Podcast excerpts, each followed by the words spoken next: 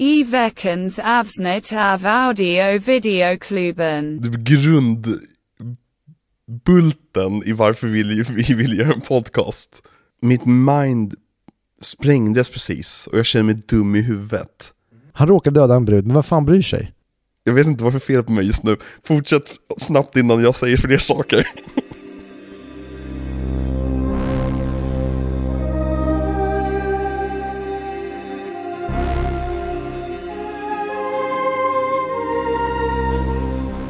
I got the power. Vet du vem som har the power? Son Goku. Det kan man lugnt säga. Ja, och den bara ökar och ökar för varje avsnitt som går. Jag har börjat kolla på Dragon Ball Z. Heter Dragon Ball Z även från början i Nej. den animerade serien? Nej men jag började inte kolla från, början. Va? för att det är för många avsnitt, jag kände att nej fuck it. Jag, jag kollar på Dragon Ball Z. Jag tycker nästan, i alla fall i mitt minne, mer om Dragon Ball än Dragon Ball Z. Alltså, det är det, jag såg aldrig Dragon Ball tv-serien. Den läste jag. Men Dragon Ball Z har jag faktiskt en relation till. Ah, Okej. Ja, jag såg allt i tonåren, Mm. flera år efter Mm. vi läste böckerna. Mm. Nej, så här, det, här, det här är en historia. Nej, det är påhittat, det är inte historia. Det är en påhittad historia. Ja, det är japansk eh, historia. Exakt. Det var det Nej, som men- hände efter Hiroshima. Exakt. När det, Jag gillade alltid hur Dragon Ball mixade det här att det var lite dåtid och framtid samtidigt. mm? Med det här Capsule Core liksom. Eh, men det var inte det jag skulle säga, ja, det, det här är en liten historia. För, några, för typ en månad sedan, på Twitter, så på min For You-page, som är jävligt kaosig nu för tiden, eh, började jag få Dragon Ball memes. Och sen började jag få mer och mer Dragon Ball memes, tills, tills typ hela min timeline bara var Dragon Ball memes. Någon vill att du ska se Dragon Ball. Ja men och det, det är så konstigt för det är inte som att jag likat Dragon Ball-grejer utan det måste varit att jag typ lagt ifrån mig telefonen när den har varit på en tweet med Dragon Ball och låtit den ligga där en bra stund. Och därför har den liksom så här registrerat att ja men det här, det här var engagerande för Alexander.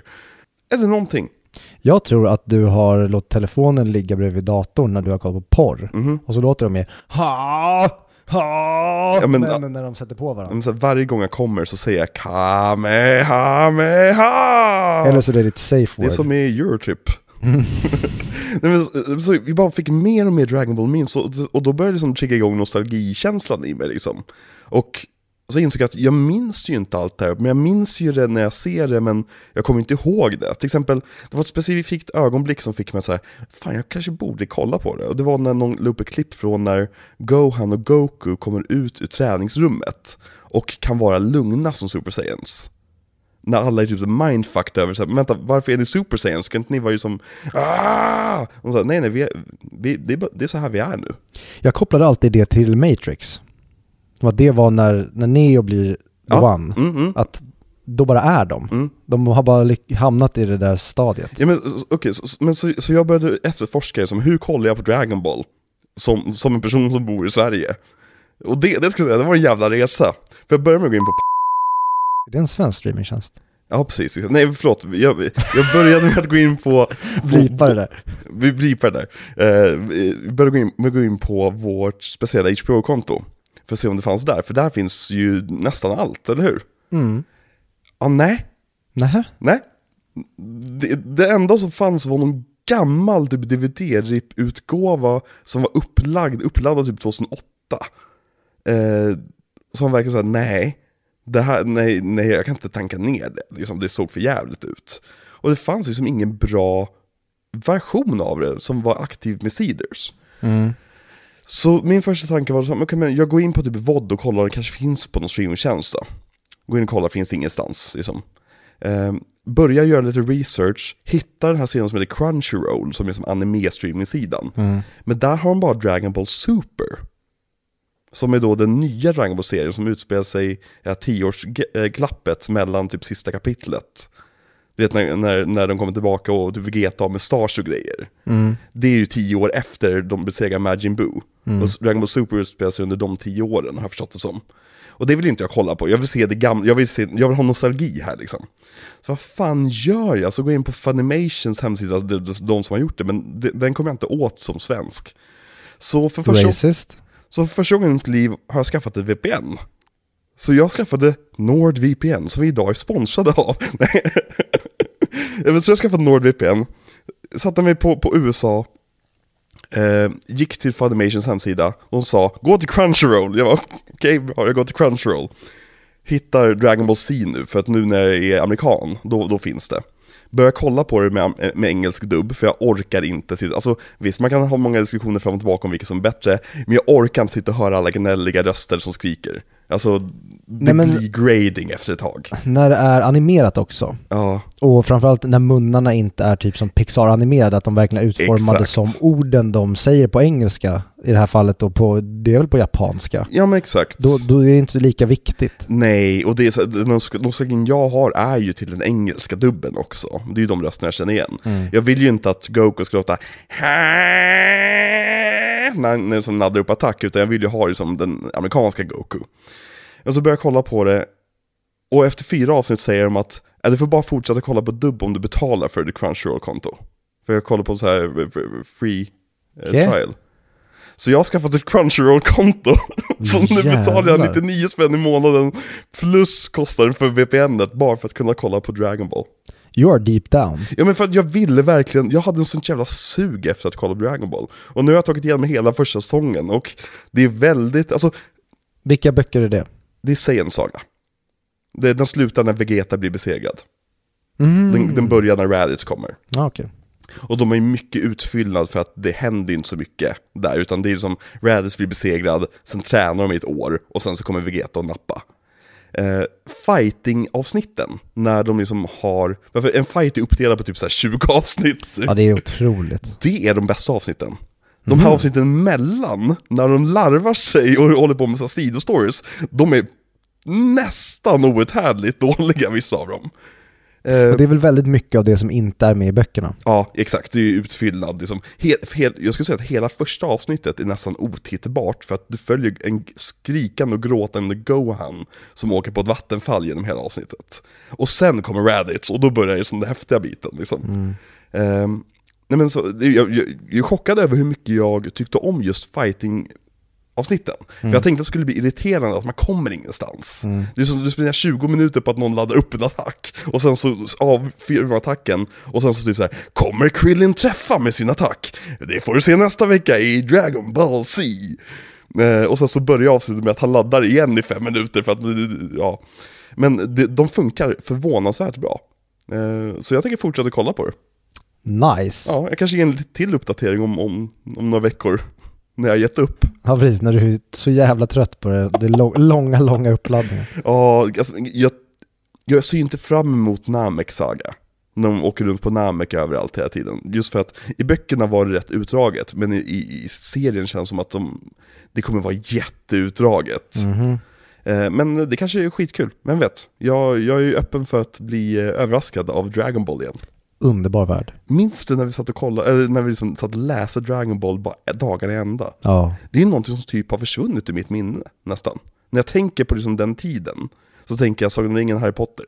Men Dragon Ball, det var ju en lika stor bit av det. Men det, jag vill minnas att den kom senare också. Alltså, ja fast det var under den perioden. Var det det? Ja, det var, nu- jag var 12, 13 liksom. Ja, okej. Ja. Ja. Har du någon favorit Dragon Ball-karaktär? Där och då var det ju Raditz.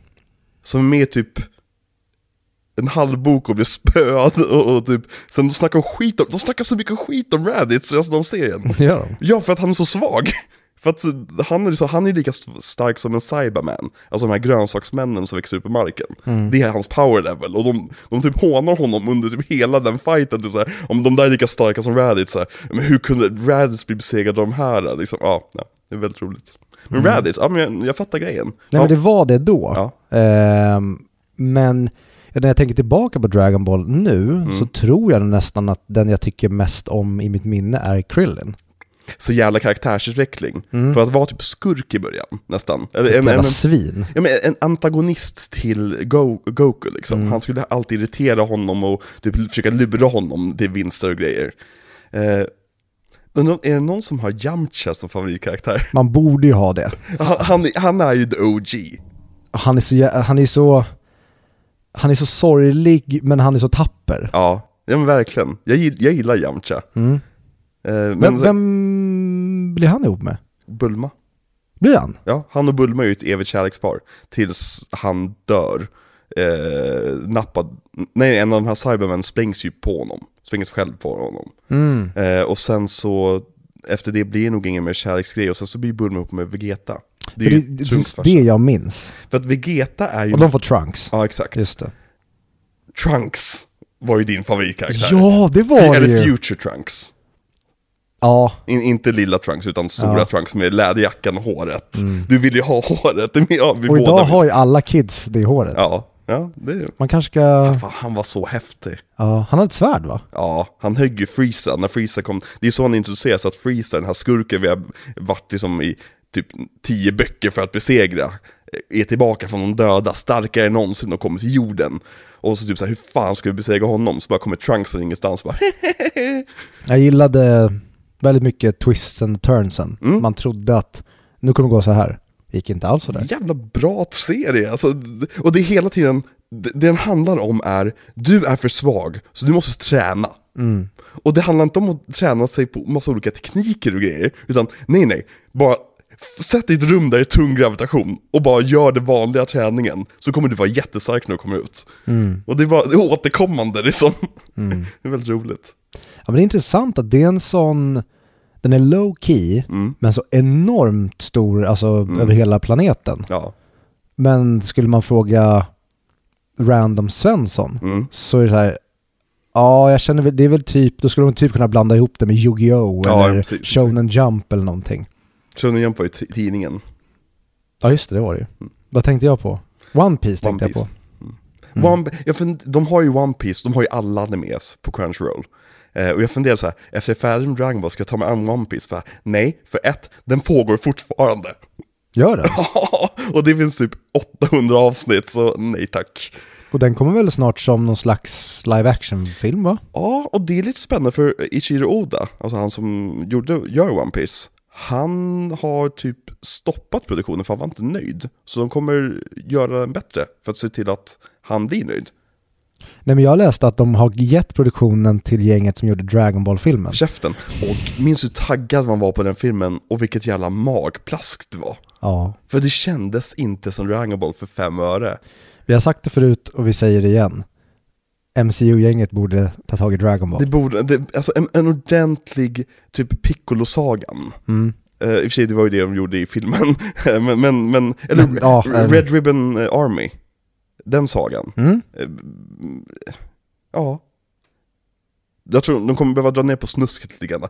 De första, alltså, Dra upp snusket. Dragon Ball, alltså första, drag, alltså, organ, eh, första 17 böckerna, de är ju rätt perversa ibland. Så inåt helvete. Och det är som... eh, Mycket full, nakna ja, barn. men så här full, och, och full frontals på, stor, på som stora bröst och grejer. Mm. Eh, Bulma visar ju pattarna i varannan bok känns det som. Det var därför vi läste dem. Jag, jag tror det. Vi tolererade slagsmålen. Precis, exakt. Åh, våldet går Men, väl det, an. men det är kul också när de använder det i, som en plot point. När Go, Gogo slåss mot en osynlig eh, fiende så måste de hitta ett sätt att besegra honom. Så det han gör är att placera eh, Master Roshi på ett speciellt ställe, ställer Bulma framför honom och drar ner hennes eh, tube top så att han sprutar blod ut, nä- ut näsan på fienden så att han kan se honom. Det är såhär, okej, det känns som ett setup du har hållit på med i tio år här, men så funkade. det. Liksom, jag vet inte. Det är storytelling my friends.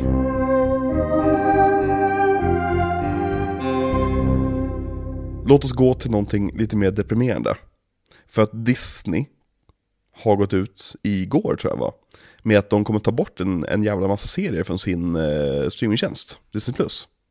Bland annat Willow. Serien som hade sin final i typ december. Och som är en fortsättning på typ en av de största fantasy-filmerna. Av Ron Howard. Ja men precis, ex- exakt. Ehm, och det är så sjukt för den filmen, den serien finns ju inte på Blu-ray. Den finns inte någon annanstans. Så det är verkligen, Disney bara njukar en serie de har betalat för och producerat. Storkuksaura. Ja men det är ju för att slippa betala residuals. Alltså, ja, Mm. det, det, jag, jag förstår grejen, alltså det, det här med att förvänta sig att alla saker ska finnas på alla plattformar hela tiden, det är ju någonting som, den lyxen håller ju på att försvinna nu. Men det är väl lite det de måste gå in och acceptera att de måste göra om de nu ska vara ett streaming, alltså om det ska vara en streamingplattform, då får ni för fan, om, om det är en Disney-grej, Mm. då får ni se till att lösa så att de här grejerna finns. Ja men det, ju det var ju som, som HBO som bara så här, ja men nu finns inte Westworld längre. Men å andra sidan, alltså vi spenderade, eller vi ska jag inte säga, men tv-världen var ju så. Ända fram tills typ 80-90-talet. Någonting sändes på tv. Och så sändes det aldrig mer igen. Du hade en kväll på dig att kolla på det. Och det är det vi inte vill gå tillbaka till. Nej, men det, det, det är ju, eller var i alla fall, normalläget. Men jag tycker det är, köp saker på Blu-ray hörni. Det är därför jag har börjat köpa saker på Blu-ray. För att, Ladda ner det. Ja, eller tanka ner det. Ni, ni kan med god moral tanka ner Willow-tv-serien. För att ni kan inte se den efter att har tagits bort från Disney+. Jag skulle säga att om man gör det, då är man lite som rebell när man slåss mot Imperiet. Nej, vi, nej, jag är så jävla allergisk mot Star Wars-referenser i modern kontext. Uh, Usch. Usch. Man är lite som Dumbledores armé mot Voldemort. Exakt det jag tänkte. Exakt. Man är lite som The Resistance i Hunger Games. Vad heter de ens? I don't know, I don't care. Så- Är, är Hunger Games verkligen en, en sån stor IP? Ja men det var ju en grej att, att ehm, bland, eh, vad ska man säga, Pita Boys. lite större kvinnor som hänger på Tumblr, att, att eh, hålla upp två fingrar så här som de gör i filmen som en typ så här anti-Trump-grej.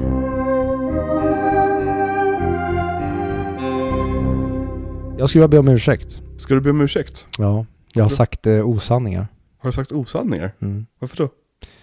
För att jag gillar att ljuga. Aha. Men min mamma sa till mig att jag inte får ljuga, så Okej. nu... Vad har du Står jag? ljugit om den här gången då? Jag sa att eh, Christopher Nolan och Hans Zimmer inte börjar jobba med varandra förrän på Dark Knight. Mhm, Och det var en lögn. mhm.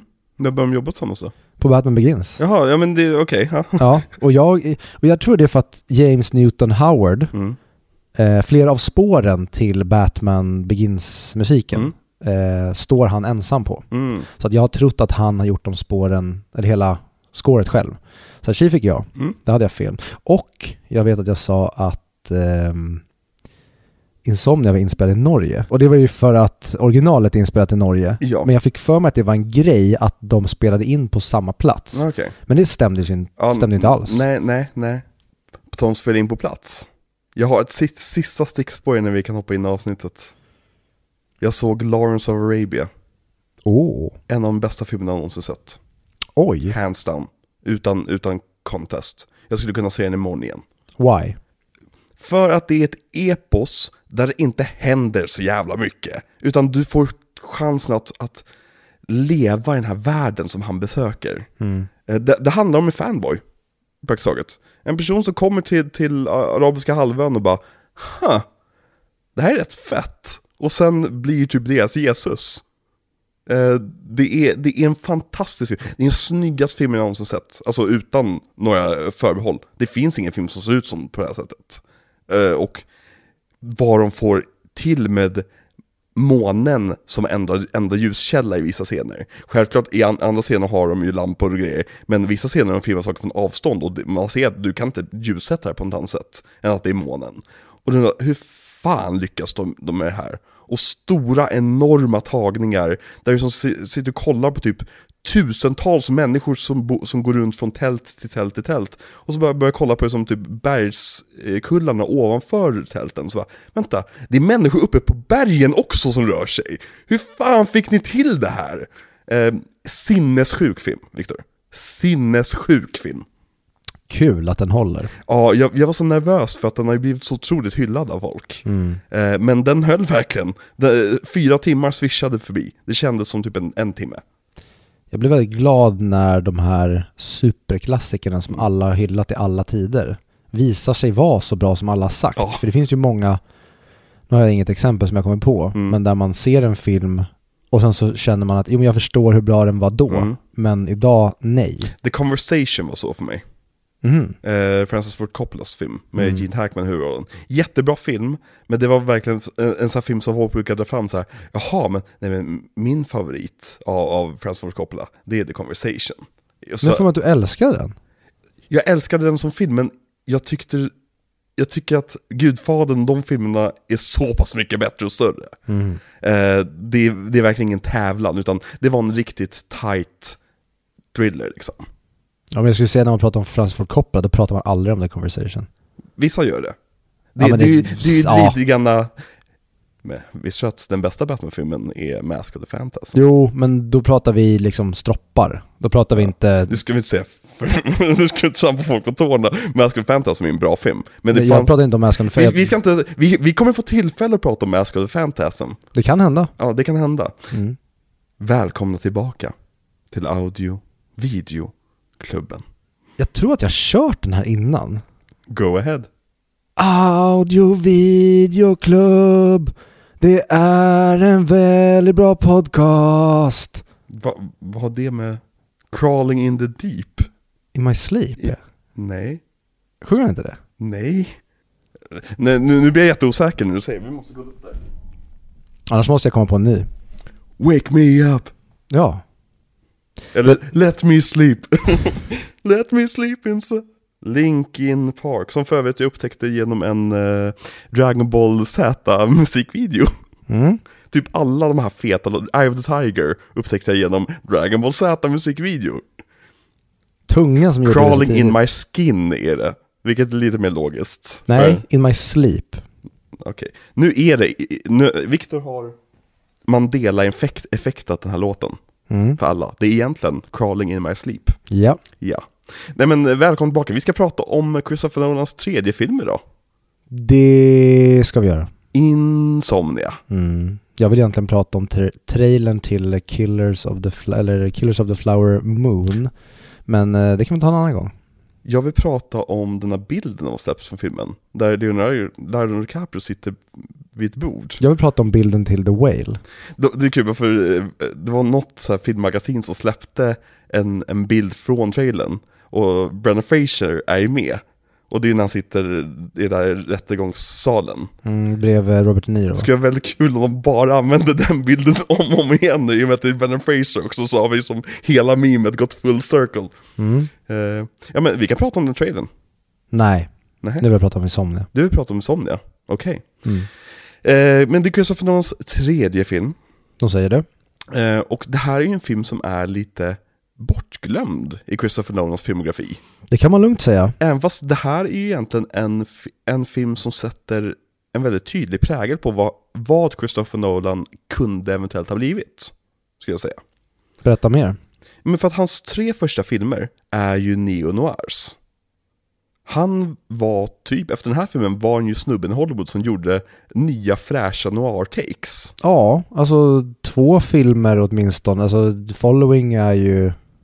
Det är en prequel till hans filmografi. Ja, och Memento är ju en neo-noir. Och Mm. den här är ju en, en noir fast istället för att det är mörkt hela tiden så är det ljust hela tiden. Mm. Så han liksom, och i Memento så, det, det han gör är att han presenterar någonting där mysteriet typ inte är det roliga, utan det är snarare allt runt omkring mysteriet som är det roliga. Mm. Ehm, men sen så blev han ju, i och med nästa veckas film, en episk eh, regissör i den han gjorde stora filmer. Med mycket, alltså eh, han, han, han är ju genreträsket 100%.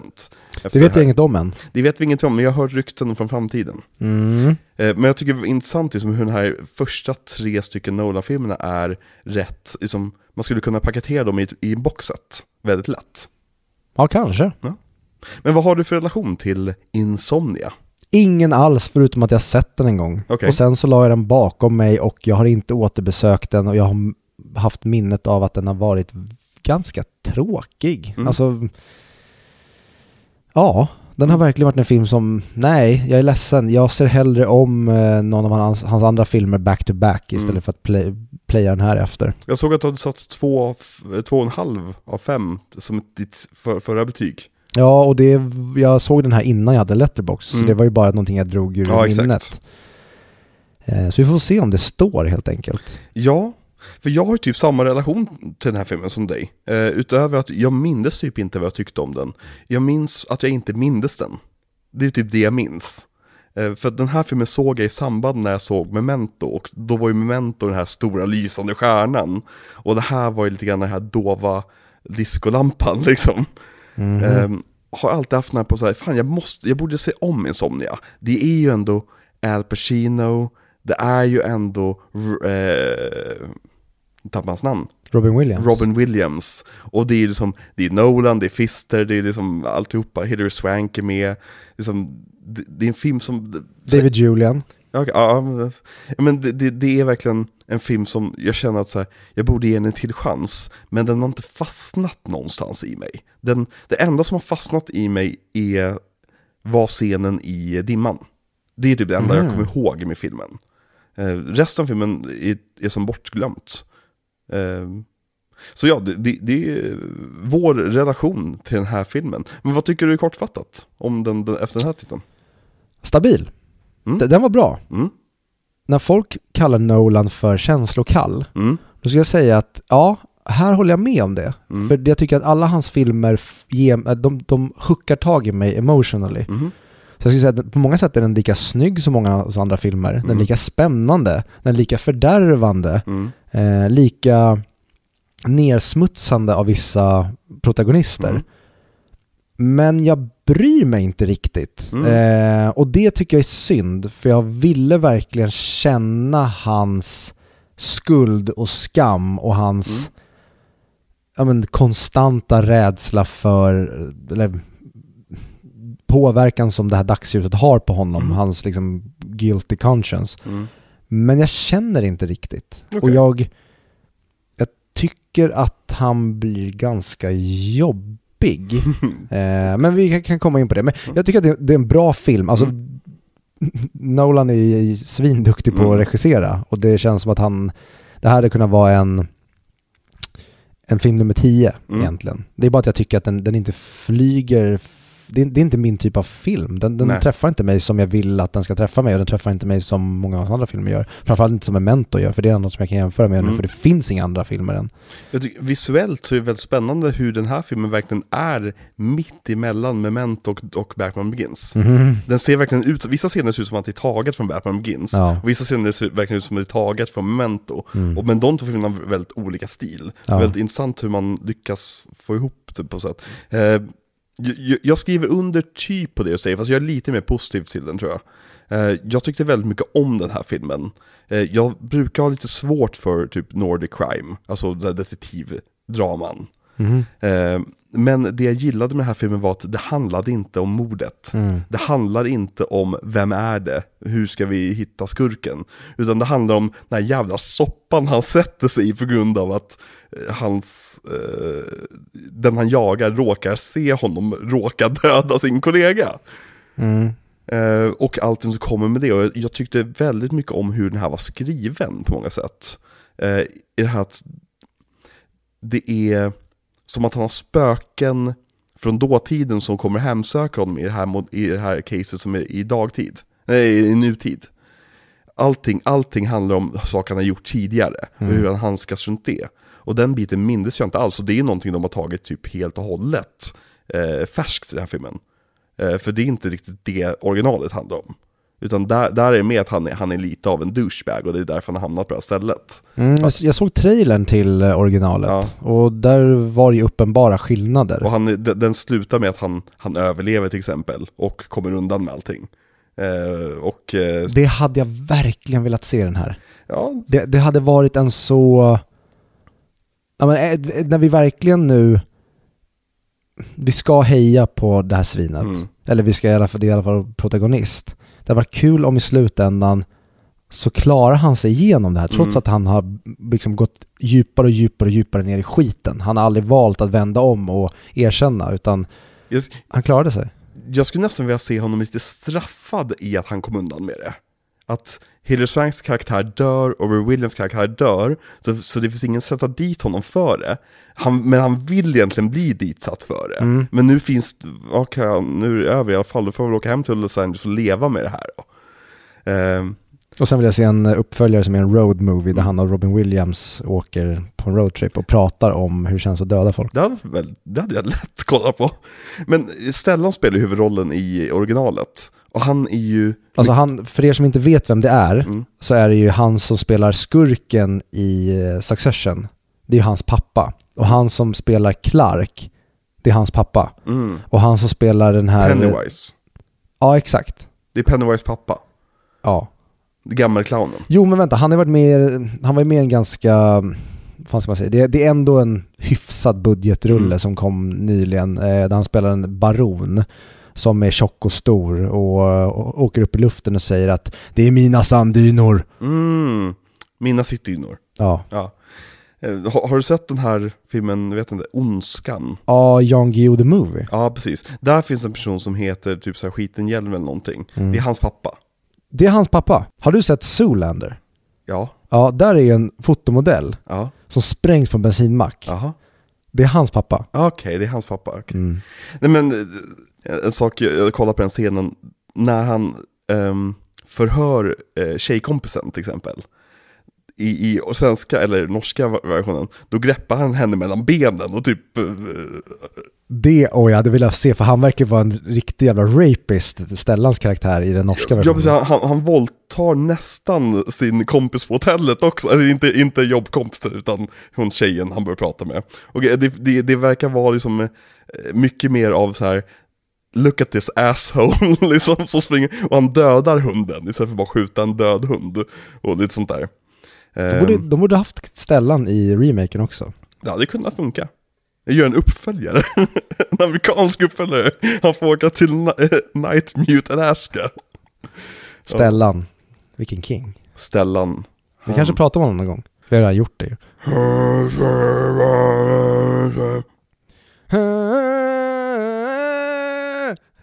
När, när pratade vi om Stellan? Tor, Ja, just det. Har vi pratat om Al Pacino någon gång? vi har bara pratat om att han skriker. Ja. Så frågan är, Ja, skriker han? skriker han för, lite grann, Ja. så, så här, jag skulle säga så här, det här är Al Pacinos, han vill skrika. Men han är för trött för att skrika. Ja, jag, jag tror att Nolan har nog tagit några tagningar så att han, han har nog skrikit många gånger fler. Men det, det gör så att när han väl skriker så faktiskt, då, då, då, då känns det för mig. Ja. När, när han säger 'Garbage bags!' Men det, det för att jag, jag tycker att Nolan regisserar skiten ur Al Pacino Ja. här. Men på grund av att Al Pacino har skrikit sönder sitt eftermäle, Mm. så varje gång han skriker den här, fast det är bra, så tänker jag bara på dåliga Al Pacino när han skriker. Så det är svårt för mig att försöka hålla det utanför när, när jag ser honom skrika den här. Ja. He, hela den här filmen egentligen, den marknadsfördes ju på att det är Al Pacino, det är Robin Williams och det är Hilary Swank. Alla namn som above the credits är Oscarsvinnare. Så på DVD-utgåvan står det inte Academy Award winner, Academy Award winner, Academy Award winner. Det står bara Academy Award winners. Och sen Pang bom. verkligen dra fram kuken längre på bordet liksom. Har du sett Million Dollar Baby? Jag har sett den en gång hemma hos dig, för väldigt länge sedan. Men däremot har jag sett den bli mimad till döds. Scary Movie? Ja, ja det är väl därifrån jag har Med den, antagligen. pallen. Exakt. Ehm, Vad är, vad är det? De, det är ju ett minne, jo det var ju så hans fru dog. ja, I fyran va? ja det, Vi- det, borde det alltså är typiskt kommer- fyra sak för då börjar de parodera, eller inte bara parodera utan bara, nu gör vi det här som är ny- nytt. Ja. Och nu gör vi det här som är nytt. Åh, här, här kommer Apple iPods. Liksom, Mm. ja. Jag vet det, det var där min, min, min, mitt underhållningsvärde för Scary Movie bara störtdök. Men den är ju bäst. Nej, det är ju verkligen inte det. För första, första filmen är ju faktiskt gjord med en genuin kärlek för Wes Cravens typ av komedi som man har i Scream. Det, alltså, det, det är ju nästan en syskonfilm till Scream, det att de gör typ samma sak, fast Scream tar skräckhållet och Scary Movie tar, tar humorhållet. Tvåan är ju lite mer, nu, nu kastar vi saker på väggen, Charlies änglar, visst. Liksom. Ehm, men. Mina den är fortfarande... Vad sa du? Mina basiller. Ja men exakt. Ja. Eh, men det, det är ju fortfarande som en rätt rolig komedi fortfarande. Men sen så var det verkligen att jag vet inte varför jag ser de här filmerna. Det är, och sen så kommer ju alla de här Superhero Movie och Epic Movie och Meet the Spartans och... Eh, Mm. Men jag skulle säga, jag för mig att jag såg delar ur fyran hyfsat nyligen. mm, Och jag, jag vill säga att det är mycket av den humorn som håller. Ja, för att de går så, det blir liksom tilt, Mm. de vet att det inte är kul så det blir kul. Mm, Och så drar de saker för långt tiden. Jag tycker han som spelar Tom Ryan mm. levererar skiten ur. Han, han gör verkligen en billig Charlie Sheen. Det är Ja. samma typ av funny bone, att han hela tiden spelar förvånad. Men Va? inte Charlie Sheen med i den? Jo, han får en boner Ja, och exakt. dör, ramlar ut genom fönstret. Just det. Ja, jag eh, såg för övrigt om, eh, började kolla om um, Two and Men. Mhm. Charmigt. Mm. Ja men det kan jag tänka mig. Och eh, Alan är ju svinjobbig. Ja. Jake är skitcharmig Mm. så tidigt. Han blir jobbig sen när han blir, för, när han blir stor och vet om att han typ skådespelar. Exakt. Men när han är sådär liten och de bara typ säger Säg det där, Mm. det där var kul. Exakt. Men framförallt, Charlie är ju fantastisk och det är det han är född till. Det är att Ja. spela den här mansgrisen som inte bryr sig någonting. Ja. Nej men det är verkligen, det, det är ju en roll som är klippt och skuren för honom. Ja, Mm. typ när han får ansvar för Jake, att han ska ha klätt på honom och de skulle vika tvätten tillsammans. Mm. Och så skäller Alan ut honom och säger så här. Jag ber dig göra en grej och jag kan uppenbart inte rita på dig. Nej, Nej. det kan du inte. Nej exakt. Och det var, den, hela den dynamiken går ut på, och det, det blir aldrig tråkigt, eller i alla fall de första säsongerna blir inte tråkigt, sen Ja. så tappar han det. Hela det här med Allen, det funkar ju när det är hans brorsa han bor hos. Mm. Men när man blandar in att det är Ashton Kutcher han bor hos för att han bodde i huset innan. Det är det, det är, Ja. Att de inte gör typ så en farbror som kommer. varför, Eller, varför, varför kunde inte Ashton Kutcher vara Charlies son? exakt, typ? hemliga son. Ja, liksom någonting. Ja, precis. Ja, min pappa dog, jag fick ett brev. Mm. Eh, så, vänta, hade han en son? Laughter, Mm. liksom. Eh, det, ja, det är jättemärkligt. Och de dödade honom genom att droppa ett piano på honom. Ja, Det var lite, lite, men det var ju, han sa ju lite grejer, eh, Sheen sa ju elaka saker om Chuck Lorre, alltså Ja. skaparen. Och sen så, det var ju hela det här, minns Tiger Blood-incidenten? nej, I have Tiger Blood, I'm winning, ja, winning! I'm a winner. Ja, precis. Den Ja. intervjun saboterade ju Charlie Sheens karriär. Ja. Och sen fick han aids va? Hiv. Hiv. Ja, och Ja. då blev han välkommen tillbaka typ. Fast han fick inga roller, men precis. alla blev så här: okej det är fine, han har hiv. Ja. Men ingen välkommen tillbaka Andreas Lundstedt, heter han va? Som Alcazar. Har han hiv också? Är Ja. han hivare? Och är han också blod, hivare? hivare och blodgivare. Hivare och blodgivare. Mm. Farlig kombination. Jag har en vän Ja. som eh, dejtar en tjej. ja men det hade du berättat i podden. Har jag det? Ja. Okej, eh, lång historia kort. Han dejtade en tjej som hade hiv. Det Ja. var jättetrevligt, men han fick reda på att hon hade hiv. Då gick det inte. Nej, då gick det inte. Kall-hjärtad. Ja, förståeligt. Gör det för hivarna. Exakt, gör det för hivarna. Är du hivofob? Hivofob. Jag är hivofob. Va? Jag är rädd för hiv. Jag skulle vilja ha hiv. För Mm. då skulle jag kunna ha någonting, som vit man skulle jag kunna ha någonting att spela offer. Ja precis, det ger du dig... Fast då vill jag inte ha hiv, då vill jag ha något oskyldigare som... Nej fast hiv är en bra sjukdom att ha för att få lite in- intersektionalitetspoäng. För att den sig, alltså du måste ju inte vara bög. Men då blir man Men- mer men du- afrikan då? Nej men, menar... Äh, vi, vi släpper det här. Steven Soderbergh. Han ja. Jag gick ju på en liten, liten, liten kort tangent förra veckan om att Steven Soderbergh älsk, älskade Memento. Ja. Det finns en anledning till varför jag sa det förra veckan. Visste du det då eller vet du det nu? Jag vet det nu. jag försöker låta mer planerande och smart, men du stack hål på den ballongen. Vi ljuger inte här. Vi säger bara fel med flit. Jag säger bara fel med flit. Men Steven Soderbergh har ju ett produktionsbolag, Section 8. Jaså? Eh, och de är en av många produktionsbolag på den här filmen. Men det var han som tipsade om Nolan. För att han var så fantastiskt kär i Memento. Och det här är ju den enda Nolan-filmen som Nolan inte har varit med och skrivit själv. Nu har ju han såklart varit med och skrivit lite på manuset som man gör som regissör. Alltså, när, när crediten som står på Wikipedia eller på, i slutet på filmen, written by, det är ju en avtalad credit som, som författargillet, har, eller eh, facket, har bestämt liksom en viss procent för. Men det, det är ju väldigt vanligt, jag lyssnar på den här podcasten eh, Blank Check, och där får vi med ibland författare till stora filmer. Och de säger liksom att, i, i, väldigt ofta man hör det här, liksom så här, ja men du, du, som, du är författare på den här storfilmen, så här, ensam författare. Så här, ja, jag skrev typ 5% av filmen. Resten har skrivits i ett rum, eller av regissören, eller har liksom kommit fram. Men lite som man misstänker att det är med mycket av Hans Zimmers verk idag. Att det är Hans Zimmer som står att Mm. han har gjort musiken i den här filmen. Men förmodligen någon av hans lärjungar Ja men bara. precis, exakt. Så Nolan har ju tagit en pass på det här scriptet. Men han är inte creditad författare, och det är väldigt unikt på Nolan-film. För han gillar att skriva sina egna filmer. Mm, jag skulle säga att det märks. Mm. Eller märks gör det inte, men jag tror att den hade kunnat vara lite vassare om han hade skrivit om Mm. den. Men det här är ju hans gun for hire-jobb. Vilket nästa veckas film också är, men där var det en helt annan grej. Eh, det kommer vi komma till. Ja precis, vi lämnar det Ja, precis. Men det här är verkligen så här, ja men Nolan, du har gjort en stor film som blev populär, eh, som, som var effektiv på sitt tids eh, pengaanvändande. Eh, här, vi ska göra en remake av den här eh, norska thrillern. Vill, vill du ha det här projektet? Ja men visst fan, jag kan, jag kan göra det. Eh, Jonathan Demme var ju påtänkt innan också. Och Fy det, fan vad han har gjort Lammen tystnar. Så ska han göra typ Lammen tystnar. Ja men exakt, jag tror att han hade gjort det bra för Jonathan Demme gör typ inga dåliga filmer förutom Black Cat. Eh, men eh, Men var den dålig på riktigt? ja, jättedålig. Men det, det är också en film som klippte sönder. Director's cutten är bättre. Och den kommer komma på Criterion Collection Edition som släpps nu i sommar. Eh, så den planerar jag att se om då. Men eh, ja, Black Cat är usel. Det är uppföljaren till Cats. Ja men, va? Black Cat. Exakt. Ange- den hette, skulle heta Jellicle Cat från början. Nej, den skulle heta McCavity! Ja det är ju Black Cat. Ja, i och för sig. Nej, he's a ginger cat, det sjunger de i sången. Hallå? Men. Vänta, är det ännu en ginger-karaktär som blivit svart när man gör en adoption?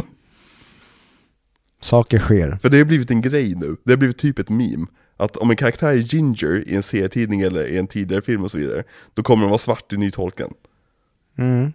Jag tror att Ron kommer vara i nya Harry Potter. Vi får väl se Vi får ju det. hur det blir. För vi eh, förutspådde att HBO skulle göra en tv-serie av, Harry Potter. Mm. Den kommer nog inte bli Så i som vi övrigt tänker. det som vi önskade. Nej, jag vet. Men, men så här, vi, det, var så, det var så kul ögonblick när hela internet drog en kollektiv suck. Och jag kände bara att du och jag är de enda som tyckte att det här var en kul idé. Mm. Ja, Men, men då, när vi tyckte att det var en kul idé, då tänkte vi jo men det är nog Benny och Y som kommer göra det, Ja, så kommer det vara som vi vill ha det. mm. Men sen när, man, när jag började tänka på det, då var det nästan som vi, vi, vilken idé? Eh, vilken meme är det? När han...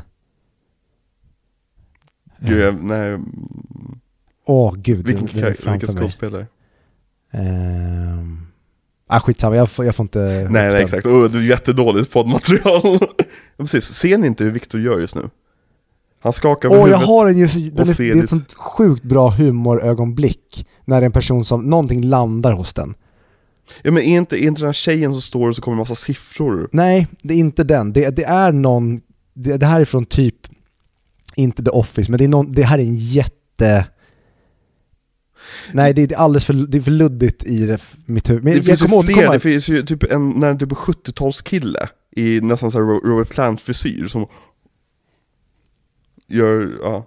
Mm. Ja. Men det, det, det skulle kunna vara någon typ från community, men det är inte någon från community, men Ja. det är någonting sånt. Mm. Där någon bara blir, huvudet sprängs på det, men det Mm. sprängs inte, blicken bara flackar till höger och vänster. Mm. Men jag ska faktiskt eh, återkomma till en grej som jag skulle berätta i podden. Jag vet inte om jag klippte bort det, Aha. eller om jag behöll det. Men jag skulle berätta om mongon och danskar. Okej, kör. Jag lutar mig tillbaka här. Mm. Jag skulle berätta om vad, vad mongon, eller mongolida, heter i Danmark. Och så hade jag glömt bort kontentan vad det var jag skulle berätta för någonting. Och då sa jag, jag återkommer, för att det blev en jättedålig anekdot. Och är det, här- det här är med i avsnittet. Det, var, eh, Det är det? Ja, det vill jag minnas. Ja, vad bra. För nu har jag fått svar. Mhm. Att i Sverige så har vi sagt att om man har down syndrom, Mm. då säger man att någon är mongolid. Nej, det gör man inte längre Viktor. Jo, man har sagt det. Ja, Man har sagt, ja exakt. Ja. På din och min tid. Ja, på, på din och min, jag tror inte ens man sa det på min, din och min tid. Jag sa det på min tid. Jo men du säger saker idag som man inte får säga. Uh, jag, alltså, jag säger mongoli, det känns ju väldigt 80-tal. Mm. Men vet du vad man fortfarande säger i Danmark? Nej vad säger man? Att någon är mongol. Att någon mongol? Men. Och det, jag, jag får sån en, min respekt för Danmark växer för varje dag som går. För att vi har gjort det till mongolid, Mm. alltså vi har plockat bort det från Mongoliet. Mm. Men de säger att där går en kille från Mongoliet. Det, det vi har gjort är att använda oss av en, av en typ raslig term. Alltså typ, så, som, som man sa på 1800-talet, typ, ja, han är negroid, han är mongolid. Alltså det, var- det var man, vad man sa liksom. Eh, Vi har i alla fall inte blandat in en, nation. nej exakt. Men det De- har danskarna gjort. de- De, säger, de- där går en kille från Mongoliet. Ja. Och jag tycker väldigt mycket om det, att de säger att man är en mongol. Det är så märkligt att vi, att vi döpte det till det, för att det var ju som en, en så att säga, rasklass eh, på 1800-talet, just mongolid.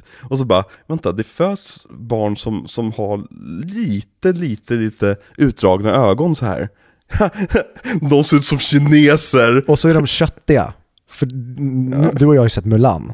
Ja. Och där ser man ju att hur de skiljer på kineserna och mongolerna. Det är att mongolerna är köttigare. Förutom vissa av mongolerna är sm- smala. Är de? Ja, så Ja, att han med det- pilbågen. Det finns ju smala mongon också.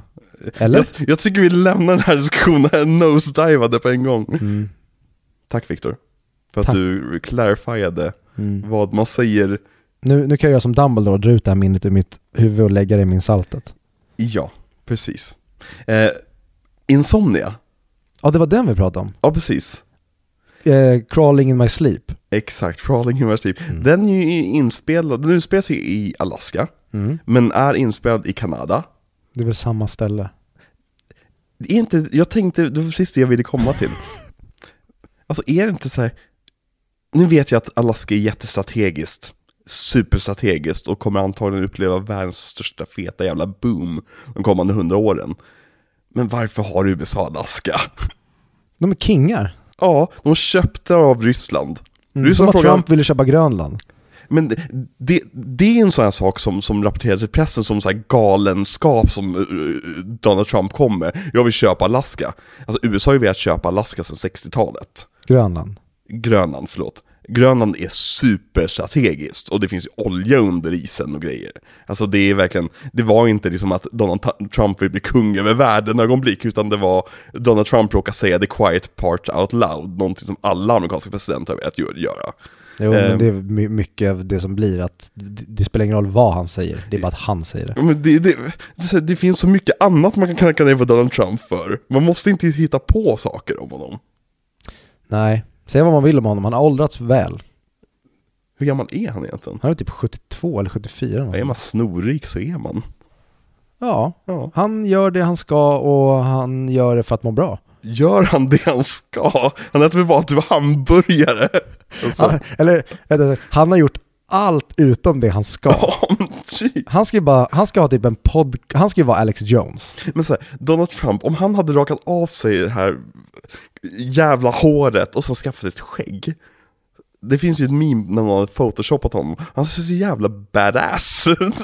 Ja men då hade han ju verkligen varit som folk påstår att han är. Ja. Då ser han ju ut som en typ white supremacist. Mm.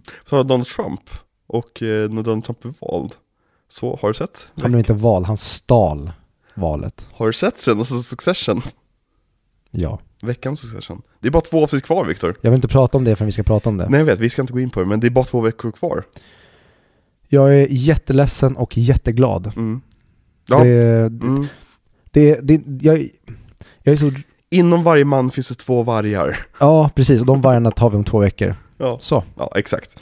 Eh, det, det, det fanns inte jättemycket om produktionen av den här filmen. Eh, för, för mig att hitta. Eh, utöver liksom så här, men de byggde Rob... Eh, varför tappade jag hans namn för? Robin Williams eh, cabin på slutet. Robert sjö. Redford. Robert Redford, han sitter och nickar i skogen med Mm. skägg. Mm. Eh, jag ser det fortfarande inte. På memen. Med Robert Redford. Ja, det är han? Ja. Jag visste inte att det var han. Nej, det är han. Ja, så Ja. Att jag kan bara bekräfta din eh, känsla. Nej men jag vet att det är typ fem år nu, men jag, jag ser det inte.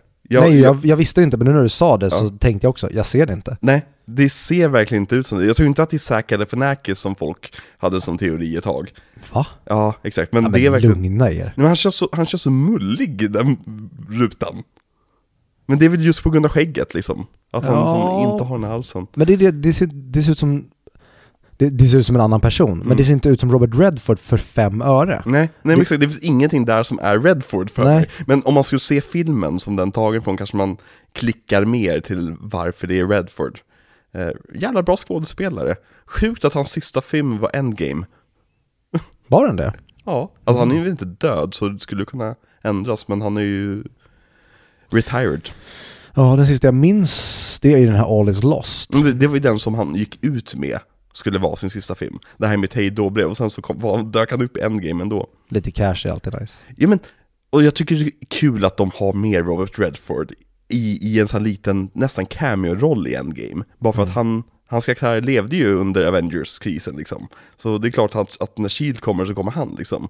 Ehm, Sådana saker tyckte jag väldigt mycket om med Endgame. Det, det är nästan som att uh, Russo-bröderna kunde ha med Luis Guzman i community. Här, kan vi ha med Robert Redford här? Ja, Vi har med Robert Redford här. mm, precis. Åh, jag älskar det avsnittet. Det är väl, det är ett av de bästa. Om inte det bästa. Oj. Jag, sk- jag skulle vilja ha, det är nästan så nu när jag ser om det, Mm. att jag borde skriva ner alla de bästa avsnitten och försöka Mm. göra någon slags ranking. Men jag tittar också på det väldigt mycket med ett öga ibland och det Mm. blir svårt. Men ibland så är det verkligen, åh det är det här avsnittet. Och jag hade glömt hur tidigt de verkligen hittar en så hög nivå. Mm. Jag ville minnas att det var typ, ja, från och med säsong två där de verkligen slår i taket, men jag tycker, nu är halvvägs in i säsong ett. Och det levereras utav bara helvete. Jag skulle säga avsnittet när Green Day kommer till skolan, där Tro- Troy och Abel blir vänner, Ja. och det avslutas med mu- musikalmontaget. Mm. Det är där Community hittar sin stil och ton, typ, Mm. i mina ögon. Och hittar också vänskap mellan Troy och Abed, Ja. som är så jävla viktig för hela serien.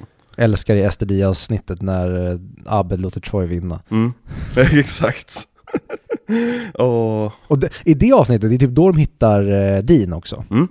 För in, innan dess är han väldigt nedtonad och Mm. anonym. Det är där de verkligen vet vad de ska göra med honom Mm. känns som.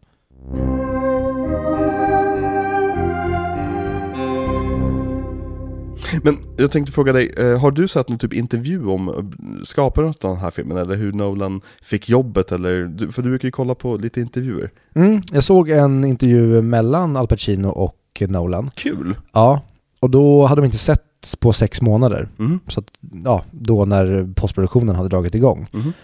Och då pratar de om hur de hade gått tillväga för att Al Pacino pratade om bland annat eh, repetitioner.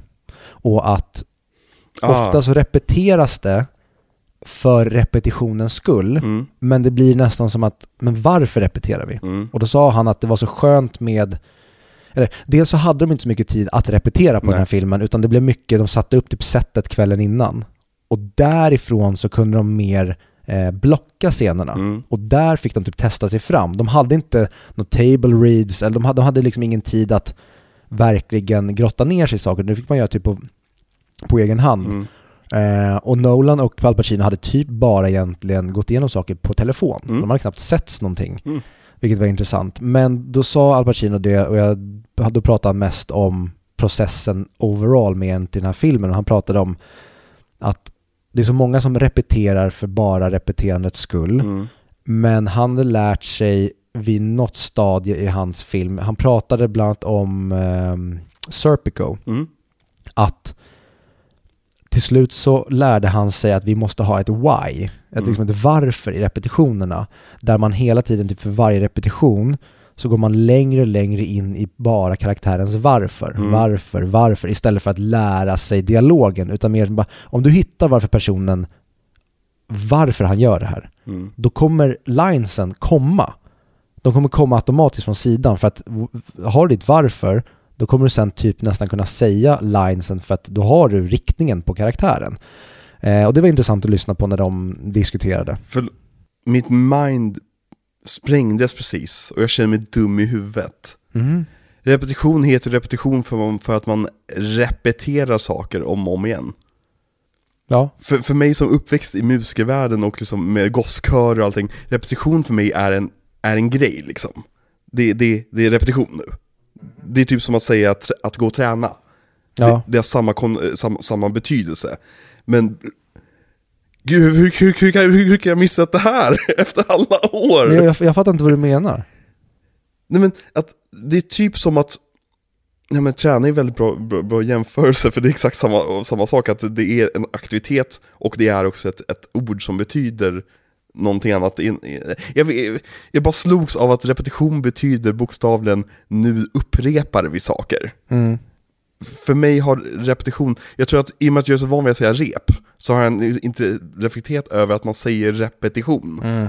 och, utan det, det är sin egen enhet. Det, Ja men med, med typ när det kommer till musik, Mm. för då ska du ju förfina någonting och få Exakt, det är det du gör. Du, Ja, som, men när- det kommer till typ en skådespelares grej och det Al Pacino pratar om, Mm. då skulle jag hellre vilja byta ut repetition till fördjupning. mm, Eller nergrottning. Ja, men För precis, det är det exakt. du egentligen ska göra. Sen finns det såklart teknisk repetition. Mm. Men när det kommer till att här, förstå varför säger han det här? Att det, att det inte bara säg om det, säg om det, säg om det. För då, så här, ja, men, vad spelar det för roll? Om jag inte har någon tyngd bakom det eller vet varför jag säger det, Mm. spelar det ingen roll om jag, hur många gånger jag säger det. Jag kan ju lära mig säga ett eh, Did you fuck my wife? mm, Men om jag inte vet varför jag ska ställa det, då spelar det ingen roll. Det är när du förstår, okej det är härifrån Did you fuck my wife kommer och Mm. det är därför han säger det med den motivationen. precis. Och det var intressant att lyssna på när de pratade om. Men hur var Robin Williams med repetitioner? För att jag, han känns som en person som förbereder sig jättemycket. Eh, han kollade bara på en separat intervju där han blev intervjuad av en journalist. Eh, men han typ... Det, det kom inte så mycket konkret ur det. Nej. Han var ganska flummig i det hela och egentligen bara typ tyckte det var nice att sitta och snacka med någon. Mm. Så jag fick inte så mycket kött på benen om hur hans process var. Nej. Ehm, men det som jag tyckte var mest intressant om, kring produktionen med det, det var att lyssna på Wally Pfister. Mm. För han sa ju det att, det typ, inte det viktigaste kanske, men hur de approachade fotot i den här. Mm. Det skulle ju vara att, ja, men i och med att vi ska ha det ljust hela filmen, Mm. Så måste vi göra ljuset till en karaktär. Mm. Och då gjorde de det till att men ljuset är näst, det, det är framförallt hans eh, conscience, bara hans samvete. Och han får inte sova, alltså ljuset penetrerar allting för att det är hans skuld och han blir aldrig av med den. Det finns Exakt. inga skuggor att gömma sig i. Han Det- är hela tiden förföljd av vad han har begått för brott eller gjort för fel. Det finns ju en scen på slutet när han försöker stänga ute allt solljus ur Mm. rummet. Och så säger han 'It's so eh, bright in here' Mm. och så svarar hon på hotellet 'It's dark in here' Ja. Eh, ja. Och det, det var så jäkla bra och jag tycker eh, Wally Pfister gör det så bra Mm. utan att få filmen att kännas så ljus. Mm. För den känns väldigt glåmig och Mm. deppig på många sätt. Men vi, vi känner aldrig att det är mörkt. Nej. Det känns bara som att han aldrig får mörker på något sätt. Jag tyckte väldigt mycket om hur de gjorde det, det nästan blir som Gud hela tiden lyser på en ficklampa med honom. Mm. Att admit to this shit, eller så kommer jag fortsätta lysa i dina ögon tills du blir galen i huvudet. Och så blir han galen i huvudet. Japp. Men bara det här med, med ljuset, jag tycker det är intressant också hur de inte trycker in det i ditt ansikte. Mm. Utan det kommer typ 20 minuter in i filmen, så kommer just den här kommentaren att ja, klockan 10, Ja. ja. På kvällen alltså. Men i en sämre regissörs och författares händer hade de tagit det på planet. Ja, Så här, oh, so we're gonna spend eh, three days in total sunshine up, up here. That's gonna be fun. Det är som att det, man hade kunnat göra så mycket klumpigare, men här känns det som att Oh, fuck, det är typ, typ som twist Mm. nästan. Eh, nu är vi i Sverige vana vid det här, men, men att det är liksom så här Jaha, nej men ah, det, det är bara, det är ljust där uppe. Mm. Okej. Och jag det- tycker de gör det på liknande sätt i Midsommar. Mm. När helt plötsligt Will Poulters karaktär bara säger Mm. Ja men det blir mörkt då? Det blir inte mörkt. Va? Men vad snackar du om? Och då blir det som ett skräckelement. Men där har de ju mer dagsljus på dem. Det är ju inte riktigt så ljust i, i Sverige på, på natten.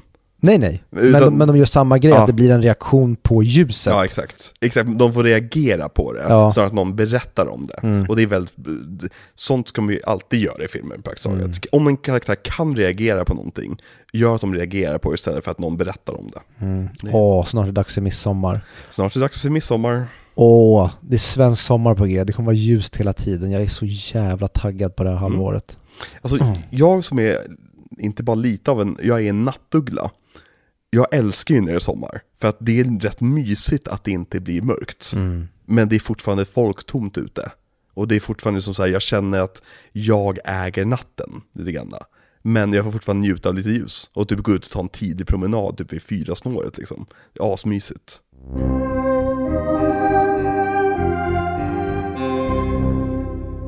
Ehm, Viktor, vad handlar den här filmen om? Det handlar om en eh, semiframgångsrik författare som bor i en eh, liten stad i Alaska. Han lever ett ganska lugnt liv och eh, har skaffat sig en väldigt nära relation med en ung, vacker kvinna. Mhm. Han missförstår hennes intentioner. Mm. Hon vill bara ha en mentor och en vän. Mm. Men han tror att det är mer än så. Mm. Han får stånd Okej. och kan inte kontrollera sig för allt blod går ner i byxorna. Ja, precis. Och eh, råkar eh, döda henne. Oj. Men han vill, händer. han vill, ja men exakt, det är sånt som, vad fan, sånt händer. Mm. Och eh, såklart så får vi in eh, en skurk då, i form av polisen, ACAB, alla grisar. Mhm. Gri, Va? polis, polis, potatisgris. Det är kul att du säger det, för det var typ just det grundbulten i varför vi vill, vi vill göra en podcast. Vadå? Just det här med ACAB. Att jag hade blivit trött på att varje jävla filmpodcast jag lyssnade på skulle ha någon kläm om så här. Och jag vet att den här filmen handlar om poliser, men alla poliser är rövhål och nu kan vi fortsätta prata om filmen. Men alla poliser är rövhål. Snacka inte skit om din pappa. Då har jag inte så mycket att säga. Nej, i och för sig, säger jag nu. Vi är eh, över ett år för långt ner i det kaninhålet. Förlåt, ACAB, ja. Mm. 1, No. 3, 1, 2. ACAB, ja, 1, 3, 1, 2. Okej. Ja. Mm. Absolut. 1488. Va? Vad sa du Viktor? Jesus Christ, så där får du inte säga i podcasten. Fortsätt. Vi drar ett streck över det här. 1939. Vi drar ett streck över det här. Okej Ronny, kör. Mm. Jag vet inte varför fel på mig just nu. Fortsätt snabbt innan jag säger fler saker. Stoppa mig om ni kan. ja, men du...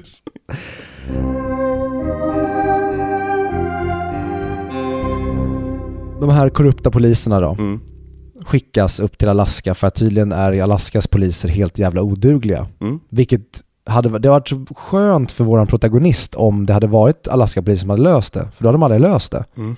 För att då hade det inte varit en gammal gubbe som ser åt en ung hungrig kvinna att tänk på alla detaljer. Och när du har tänkt på detaljerna, tänk på detaljerna en gång till. Mm. Och de här två korrupta poliserna ska ju såklart lägga näsan i blöt och börja tjafsa. Mm. Men en av de korrupta poliserna gillar inte den andra korrupta polisen, så han skjuter ihjäl honom. Mm. Och då tänker man, vad skönt, då slipper ju våran protagonist bry sig om det här, då kommer ju de fokusera på det här nya mordet istället. Men? Men han är en jävel på att gömma bevisen. Mhm. Så de fortsätter jaga vår protagonist. Ser protagonisten mordet? Ja. Mm. Så han, han vill ju hjälpa till. Ja. Så han ringer till den här korrupta polisen och säger att eh, jag såg det. Mm. Men den korrupta polisen tycker ju inte om det här. För att det sätter ju honom i risk. Ja, precis. Och sen ringer det en annan snubbe från där han jobbar vanligtvis och säger Jag vet att du är en ful fisk. Och då undrar jag varför kan vi inte bara sluta här att alla, han erkänner att han är en ful fisk. Mm. Vår protagonist får leva vidare, skriva böcker. Mm. Han råkar döda en brud, men vad fan bryr sig? Mm. Saker händer. Saker händer i Alaska. Ja, men såklart så ska ju den här jäveln då, han får ju insomnia. Så den här polisen, han blir ju tokig i skallen. Vänta, vänta. Får han den norska filmen från 97? Ja, han Och får blir den. helt besatt av den, sitter uppe hela natten och bara kollar på den. Ja, Ja. Exakt det som händer. Så att han springer ju runt och bara låter som Stellan Skarsgård. Mm. Äh, för i helvete. Det skulle, vilket intressant grepp för en remake. Faktiskt. Att någon blir besatt av originalfilmen och ska efterlikna vad den personen, huvudpersonen i... Eller att vi bara har den här plotten. Men istället för att han inte kan sova så tittar han bara om filmen så att han inte har sömn. Ja men exakt, men det är därför han skjuter hunden, för att det gjorde han i originalfilmen. Och Mm. alltså, gud, det, det kul. finns ett, det finns ett manus där. Det finns en Scary Movie 12. Ja men det, jämför inte mina idéer med Scary Movie Vad, det är 12. briljant. Det, det är den längst gångna filmserien. Finns en Scary Movie 12? Det har jag ingen aning om. Om Scary Movie skulle komma tillbaka, skulle du vilja att den, att den heter Scary Movie, eller att den heter typ Scary Movie 8? Jag vet inte. För att de moderna filmer när det kommer tillbaka igen i filmserien, då heter den ju alltid typ, ja istället för Halloween 13 så heter den bara Halloween. Ny, eh, Scream 5 hette bara Scream. Mm. Eh, Nej, Scary Movie 8. men är det inte ett roligt metaskämt att den bara skulle heta Scary Movie? Men det blir nästan roligare metaskämt om den just har den här höga siffran bakom sig. Det, det, det, Eller, Ja. om det finns, det finns sex Scary Movie-filmer, Ja. så heter den Scary Movie 13. Så att det är ett glapp däremellan. Ja fast det, det har Nakna Pistolen redan gjort. Jaha. De hade ju först är Skäl från de ettan, bästa. och sen är det två och en halv, och sen är det tre och... Nej, det är 33 och tre tredjedelar. Där. Jaha, jag trodde det bara fanns två. Ja, nej, det trean, ja, det är, du kan fortsätta tänk, tycka det. Eller Mm. tänka det. det är, jag tror du mår bäst så. Mm. Ja. Hur eh, tar ditt kaffe? Som mina män. Svart. Ja, men det är ju från Airplane. Ja, men det är ändå Leslie Nielsen. Ja, och det är väl samma producenter, vill jag anta. Bör det vara. Ja, det är samma typ av humor. Leslie Nielsen är jävligt bra i Scary Movie. Ja, det är han faktiskt. När han säger Mr President, we're under attack by aliens. Och då säger han, och så, typ ignorerar han det så säger de People are dying. Och då säger han People are gonna die regardless. But this duck still has a fighting chance. ja. ja, han är så bra på att leverera deadpan-humor. ja, det är he- helt otroligt. Ja men det var jag tror vi hade diskuterat det här tidigare när, vi, när, jag, när jag förutspådde. Och därav att den, din förutspåelse är Ja. så bra. För att Liam Neeson är ju också det. Ja. Men vi kanske pratar om honom någon gång. Exakt, men det med att eh, kunna säga, att vara superseriös Mm. och kunna säga komisk dialog med ett straight ansikte som att det vore en seriös roll. Medan alla runt omkring dig är, blajiga. Det är, Jag, jag har ju det problemet i mitt liv. För att nya människor som jag träffar, Mm. jag, jag brukar ju liksom säga saker till dig väldigt seriöst som Mm. låter helt absurda. Ja, det är en del av, av skämtet. Ja, men jag, jag, jag, glömmer ju bort det Mm. när jag träffar nya människor. Så jag sitter och säger helt skeva grejer. Och sen när de har lärt känna mig så är de så här, ja nu förstår jag dig. Jag har bara trott att du är störd i huvudet, så jag, men jag är ju störd i huvudet. Du gjorde ju det mot min kompis Erik min 30-årsfest. Och du fick tillbaka. Men jag, jag, det, jag, jag vet aldrig vad jag gjorde. Nej men du satt och drog lite sådana skämt bara, liksom, där du sa, sa liksom, saker som var väldigt olämpliga att säga fast du sa det med stoneface liksom. Och Erik började, Erik gjorde den största, eh, eller minns du det här? Ska jag Ja, det, det är ett av de största, vad säger man? Jag blev satt på pottan ögonblicken i mitt liv. För vad sa Erik till dig? Han sa, Viktor, varför är du rasist? Och han sa det som att han var arg på mig. Ja. Och jag, jag då, då, satt jag, för jag satt och pratade med någon annan då. Mm, Så jag undrar, vad har jag sagt? mm. Jag bara, Men, vad, vad- vad du, men? du Erik, känner ni varandra sedan tidigare på något sätt? Eller är det bara genom mig? Det är bara genom dig. Okej, för jag tänker ni båda är ju sportpersoner, ni kanske har mötts någonstans? Alltså jag, vi har ju gått samma skola, Ja. men jag har aldrig pratat med Erik Nej någon gång. ja, nej. Ehm, Så det är bara när vi har umgåtts via dig. Ja. Men jag skulle säga att jag är ju, alltså känna är så, vad säger man? Du är bekant Det är med ett så djupt ord, men bekant tycker jag också låter, alltså vi har ju umgåtts jag och Mm. Erik mer än tre gånger. mm, Alltså spenderat kvällar ihop och Mm. du, alltså vi tre. mm, Men där gick han på en nivå som jag blev, vad säger man? Om han inte hade min respekt där mm, så fick han en enorm respekt hos mig. För jag älskar själv, jag brukar göra så, exakt. att man, man istället för, man är på level 2 när det kommer till acquaintance. Mm. Då brukar jag hoppa över så jag kliver direkt till steg 5. Mm. Och ibland funkar det, ibland funkar det inte. Ibland får man en så här, ah shit fan vi, vi nu kommer en gnista Mm. här, vi, vi gillar ju varandra. Men ibland kan det falla platt och det, man hittar aldrig tillbaka från det där. Mm. Så det roliga var ju att han, han gav sig ju inte. Nej. När du började liksom såhär, jaha, nej, nej, så här, nej men vadå? Ja, Vad är grejen? ja. Och det, det var så jävla kul att se dig tappa fotfästet. Ja, och hela rummet blev så här. oj vad är det som händer? Ja, det var, ja, Ja, det var underbart. ja riktigt jävla bra. Ja, Jag vet inte om det är- om det här är så bra podcastmaterial, men nu är det med i avsnittet. nu är det det. Nu är det en del Vi av kan inte ändra på någonting.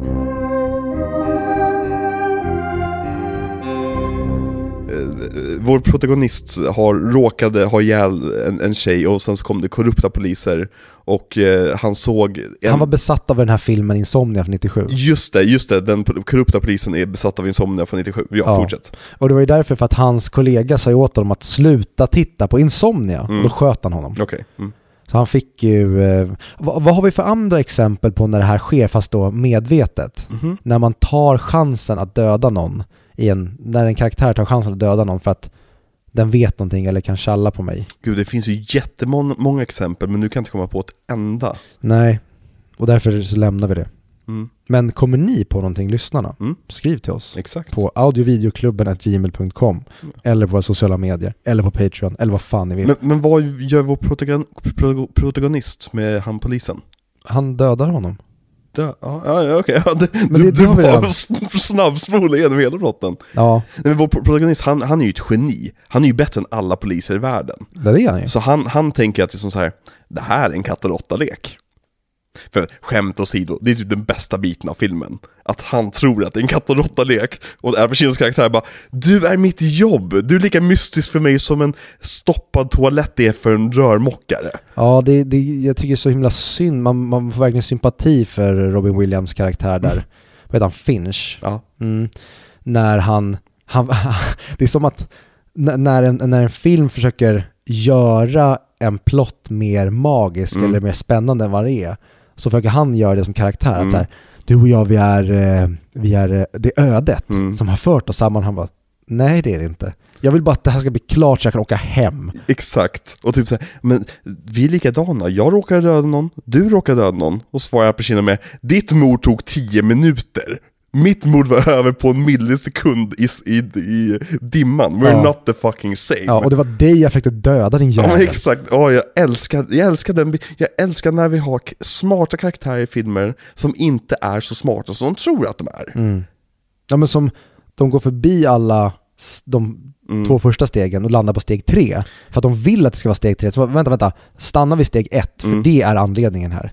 Ja, men, och det här med att, eh, så här, ja men då berättar jag för polisen om, om pojkvännen. Och så här, berätta inte för polisen om pojkvännen, de kommer hitta dit själv. Ja. Om du berättar om pojkvännen, då blir det misstänksamt. Och ändå ska han sitta och liksom, när han sitter där på, på Ja. förhöret och liksom så här, ja, den här pojkvännen kanske kollar på det. Och så nappar Alaska-poliserna på det, och man ser typ hur en person dör inombords, bara vad fan är ni för amatörer liksom? Ja, ja. Det är jättebra. Och det här är nästan som, som following. Mm. Jag hade velat se en remake på det här idag. Mm, För jag tycker att det är vissa av de där bitarna som, de är för subtila. mm, Och de görs, det görs ingenting mer än nästan. nej. Jag hade nästan velat ha det ännu svettigare, ännu tidigare. Mm. För nu blir det inte riktigt svett, alltså Hilary Swanks karaktär kommer på det ganska sent Mm. och de andra poliserna är bara ute i skogen och pissar på varandra. Men jag hade velat ha det tidigare, att det blir nästan ännu mer gömma bevis för Al Pacino, att det, man hade kunnat få mer nerv i det. Exakt. Men samtidigt har jag sån respekt för Nolan för att den inte går dit, för det hade varit kanske det uppenbara. Ja men för att Robin Williams karaktär, han introduceras ju en timme in i filmen. Eller det är då man får se dem första gången. Och alltså hoppa över det mysteriet helt och hållet. Det bo, vi, måste, vi, vi ska nästan sätta oss i Al Pacinos huvud att det här var så lätt att lösa att jag löser på en eftermiddag. Ja, Men det råkar vara komplicerade omständigheter just nu. Och det är det filmen handlar om. mm, De borde, att det bara handlar om att gömma bevis. Ja. Att han, Ja, han har allt på bordet i typ efter en halvtimme. ja, men att han, försöker, han måste outsmarta någon som tror att de leker en lek. Ja. och därav Sky Movie 13. Ja men det är lite grann Batman och Joker-dynamiken. Att det är som Jokern bara Åh vad Batman är kul! Och Batman bara Kan du bara lägga av? Ja. Eh, Kan, kan du bara sluta? Det här är inte kul! Mm. ja men ja, verkligen, alltså we're the same. Mm. Vi- Ödet har fört oss samman. Mm. Det blir verkligen Det, den grejen. eh, intervju, eller um, interrogation, vad säger man på svenska? Förhörsscenen. Den är ju väldigt Dark Mm. Knight. Verkligen. Eh, Eh, och kul för övrigt att eh, Robin Williams, han propagerade ju utav bara helvete för att få spela Christopher Nolans Riddler. mm. Han, han verkligen var ju, satt ju intervju efter intervju och sa det, jag vill spela. Så vi, vi kommer ha en, en, ett långt segment i Dark Knight Rises-avsnittet om alla de här sakerna som sades om Dark Knight-universumet. Och när Mike Cocaine gick ut och sa att jo men Eddie Murphy ska spela Riddler. Sa han det? Fast det tar vi Vi, inte nu. vi, vi kommer dit.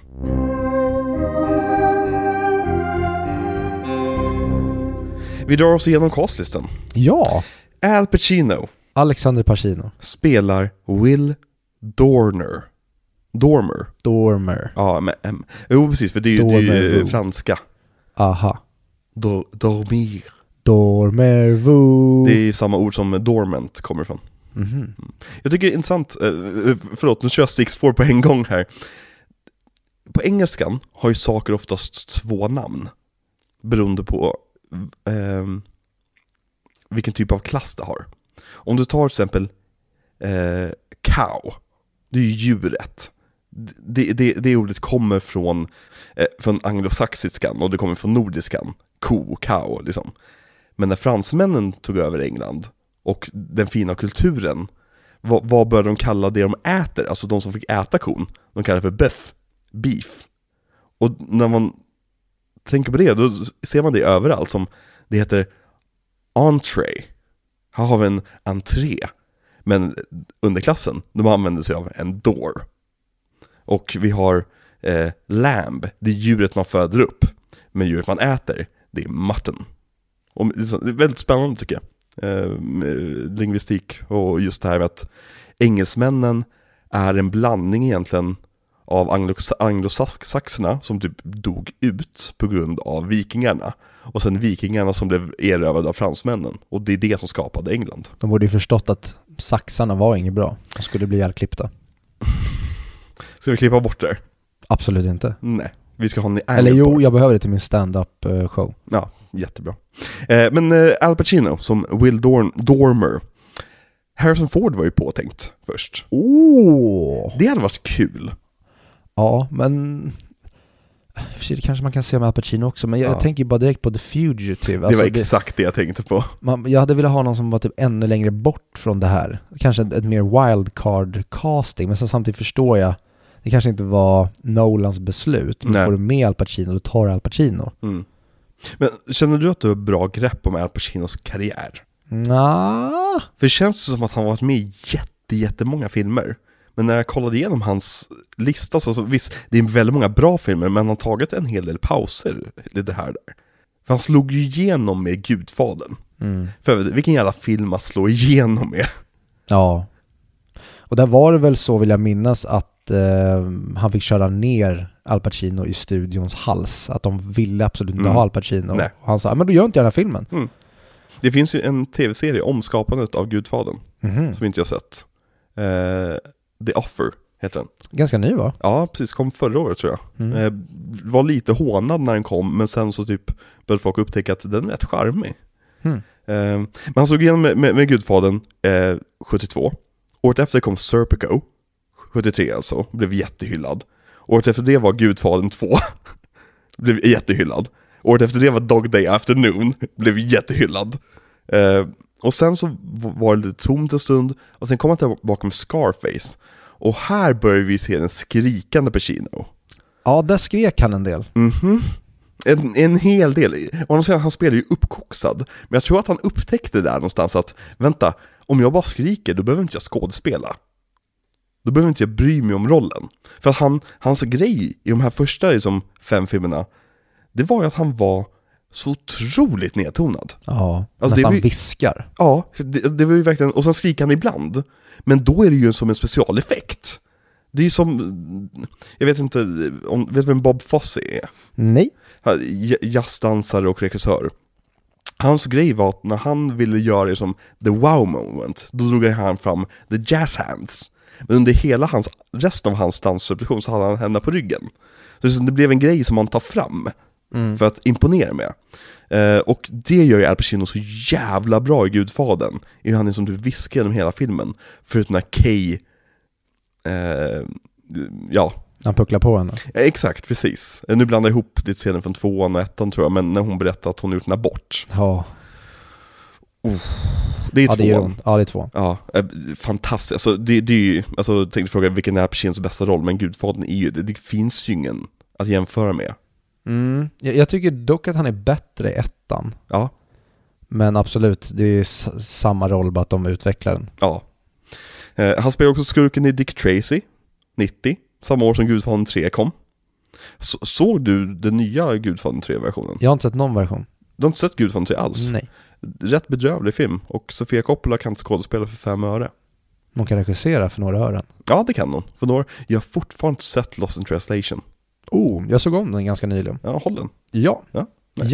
jättecharmig. Det är väl Scarlett Johansson va? Mm. Spännande.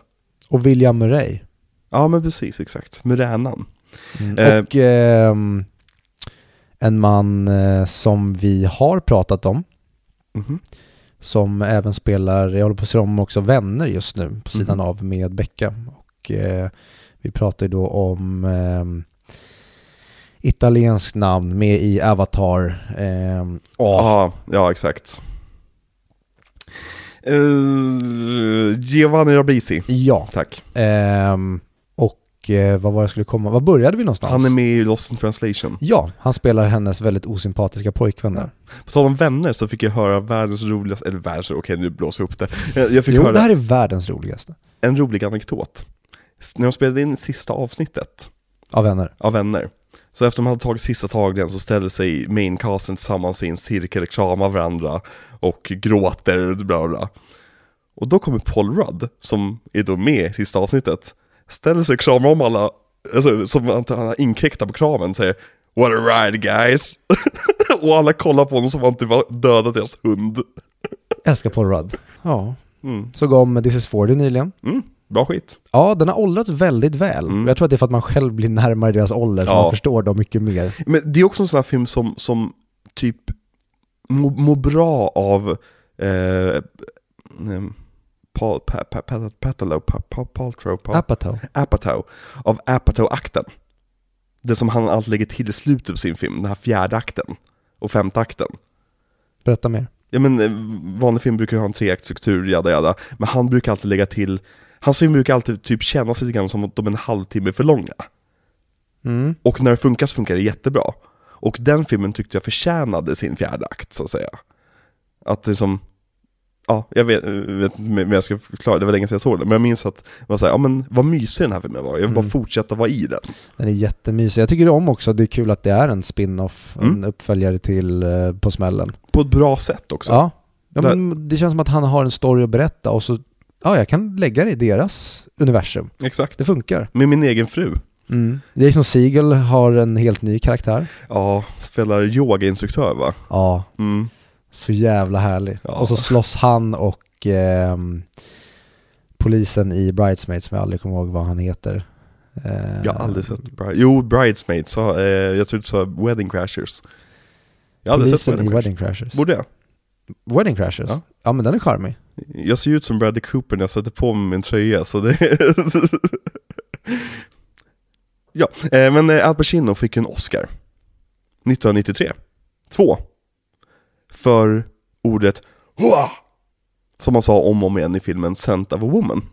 Mhm. Det är ju en sån här karriärs-Oscar som han fick för fel film. För den filmen är rätt dålig och han är rätt dålig i filmen. Men det var typ en stor roll. Alltså, alltså mm, stor är ju som att han fick ta ut svängarna med den. Så jag tror att det är som så här, men vi ger honom, han kommer ändå inte göra någonting bra. Så släpper han hit tre år senare. Pang bom. Ja. Och han är Eh. ju jävligt härlig i eh, Devil's Advocate också. Ja, Devil's Advocate, det, det är nästan som förtjänar en Oscar för den. Alltså, han är ju det bästa med den filmen. Mm.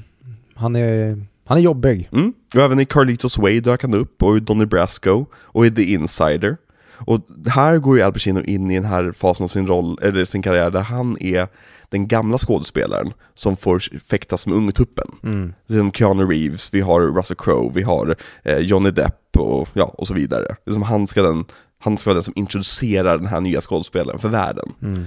Eh, och även Any Given Sunday från 99. Just det. Som var min första kontakt med Al Pacino. Mhm. För att farsan älskade ju den filmen, av förklarliga skäl. Han älskade amerikansk fotboll.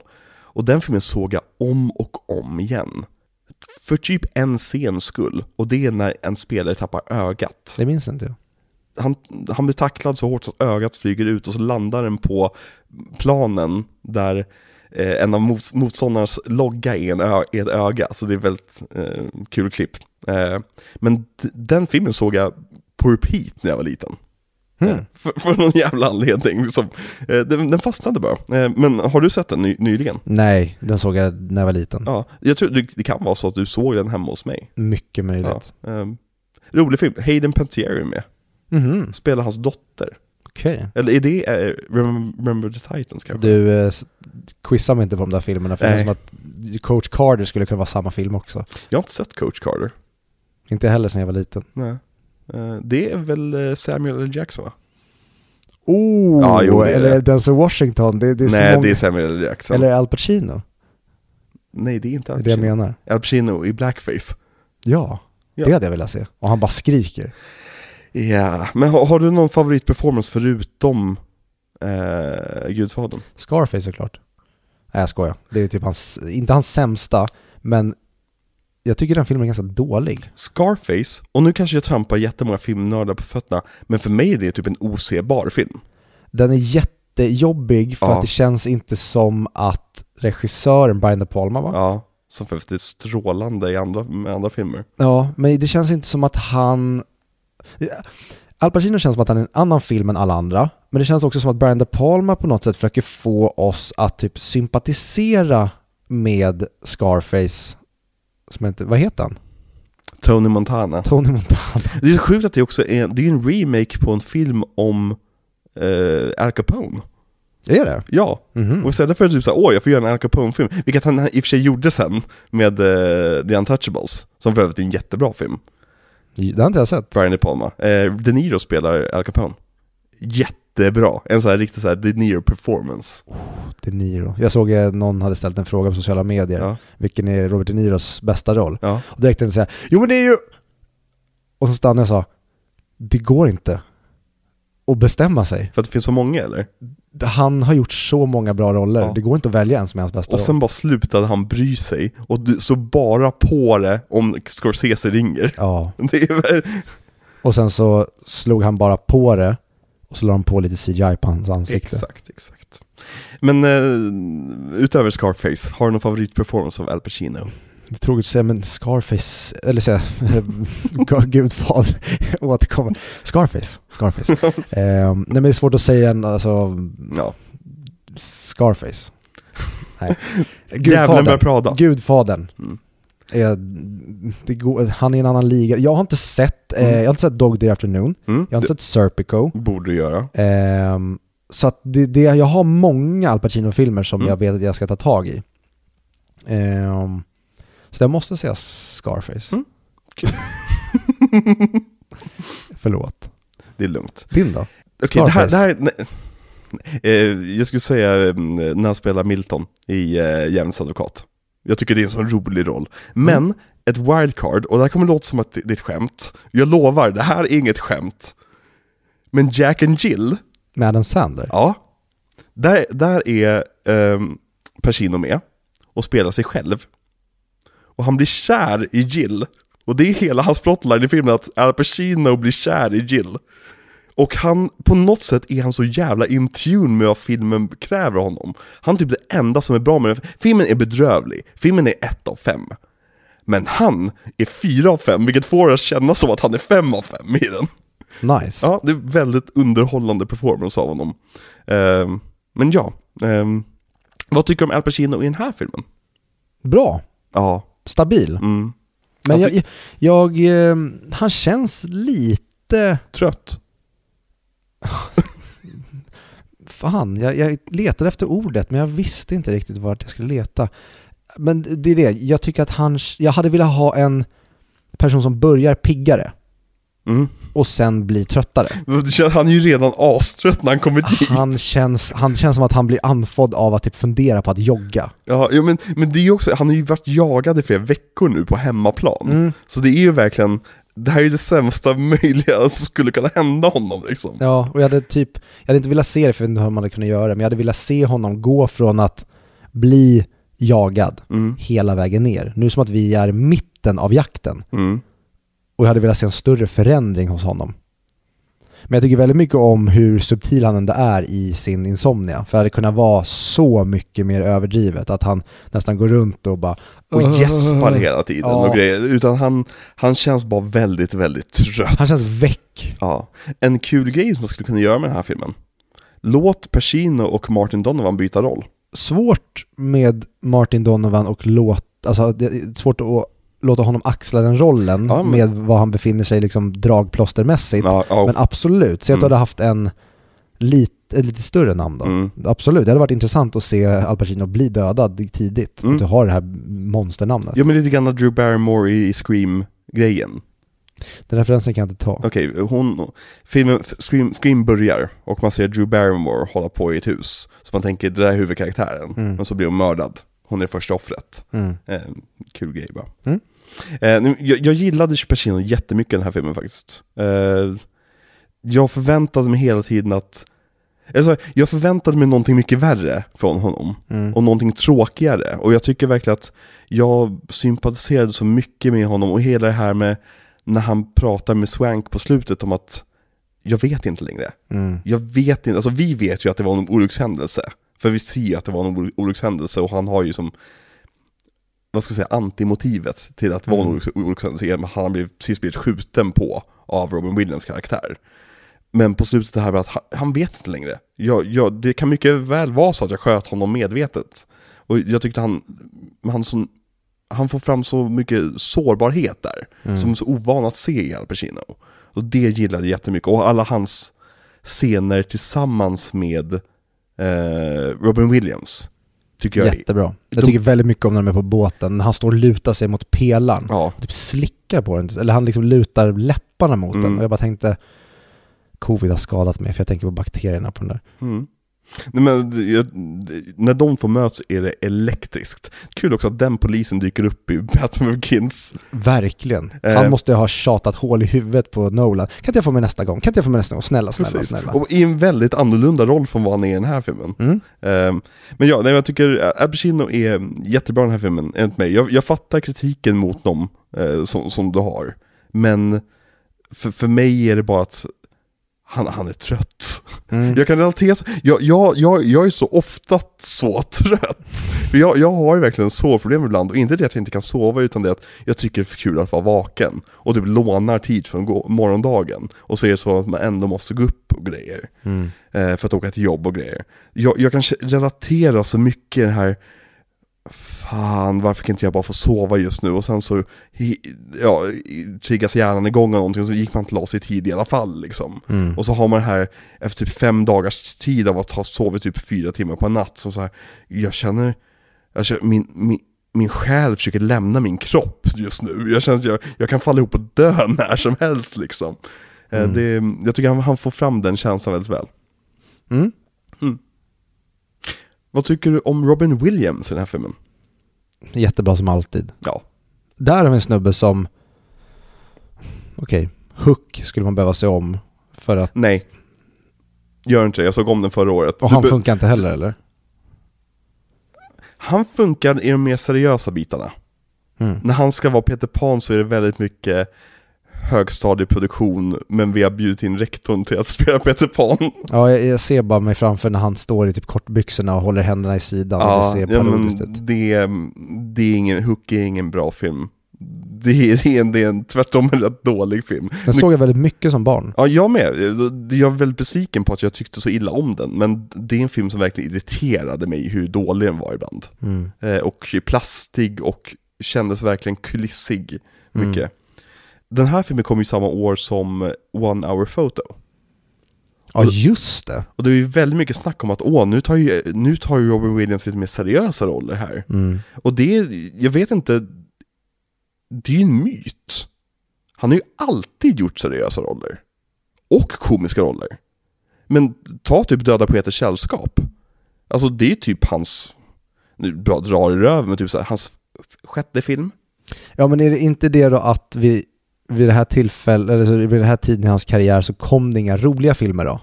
Så att tidigare hade det varvats. Ja, men nu det, kom det bara två väldigt seriösa filmer och då tänkte man att nu är hans blaj-tid över. han hade ju ett väldigt roligt 90-tal om man säger så.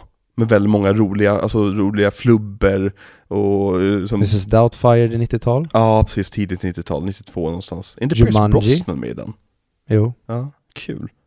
Eh, Jumanji, precis. Men även Jumanji har väldigt seriösa toner i sig. Den har svinmörka sidor. Ja, men och, och samma sak med typ Patch Adams och Mrs Doubtfire. Alla de här rollerna har ju det här mörkret i sig. Men jag minns ju verkligen snacket om att vad kul och intressant att se Robin Williams göra något som inte är blaj.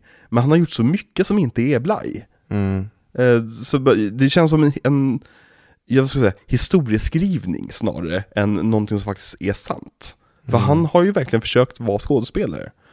Men jag tror verkligen att det bara är att här kom det inga blaj-filmer Mm. och därför så såg man det så. Men egentligen så har han haft samma pace av seriösa filmer men det har inte kommit några blaj-filmer också Nej. under 2002. Och kanske det att han spelade skurken för första gången i Mm. två filmer samma år. One Hour Photo minns jag, den såg jag jättemånga gånger.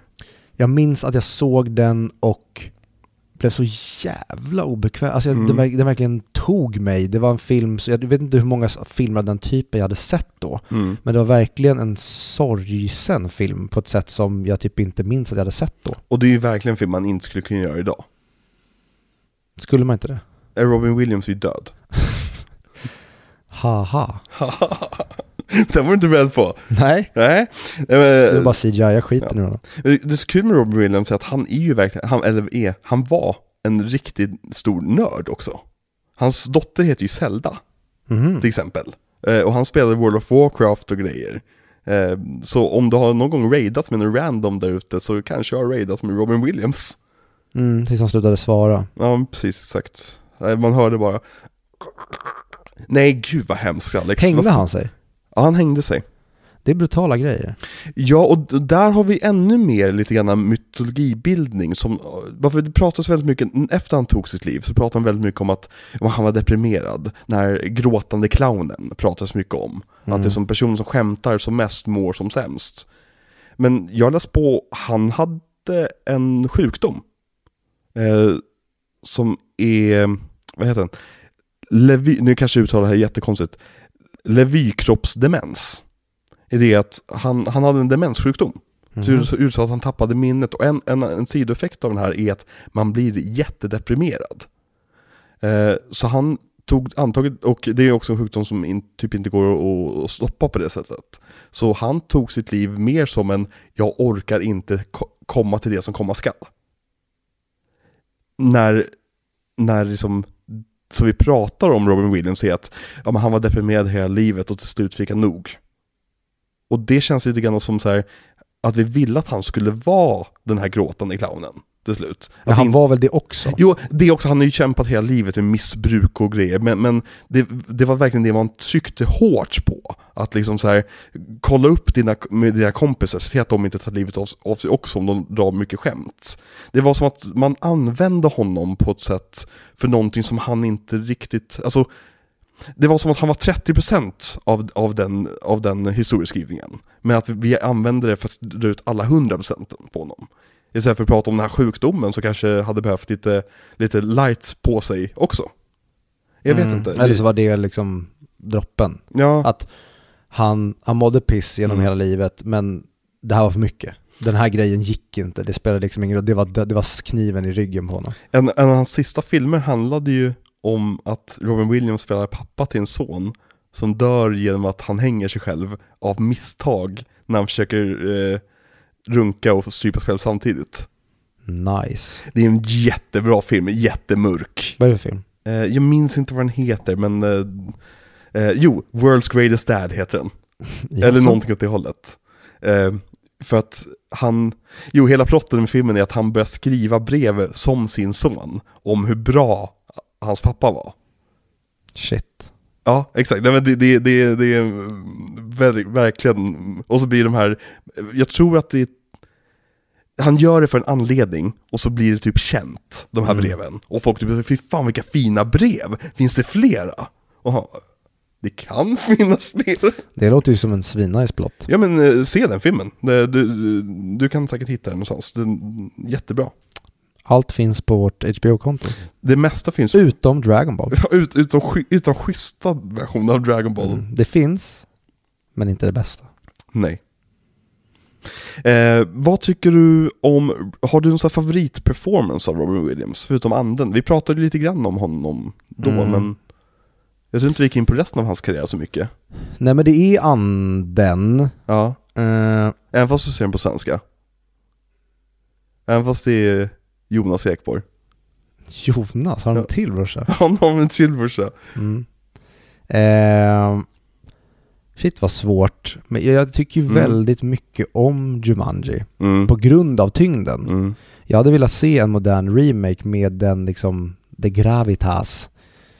Eh, men svårt att säga, alltså One Hour Photo verkligen tog mig med storm. Mm.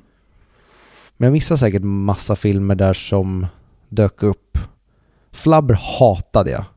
Jag minns att jag drömde mardrömmar om Flubber. Jag tyckte Mm. den var obehaglig när jag såg trailern som barn. Det kändes som att det var typ Kasper med ADHD. Mm. Och den ser ju bedrövlig ut idag. Mm. Det är till skillnad från Kasper som ser fantastisk ut idag. Mm. Eh, Kasper var för övrigt den första helt datoranimerade karaktären i en film. Som hade dialog och var huvudroll. Ja. Från det till någonting annat. Ja. Jag såg inledningen på Babe. Eh, George Millers, Ja. Eller den han producerade, men han skrev och typ spökregisserade den. Ja, Wow. du vet att den blev Oscars-nominerad va? Men det är ju ett skämt. Vadå? Den är ju så jävla brutal. Ja. Jo men alltså, Babe är en genuint bra film som man tänker var en så här, men det var väl en barnfilm om pratande djur. Nej nej, alltså han håller ju på att bli skjuten för att han slickar rent ett sår på, på, på en döende...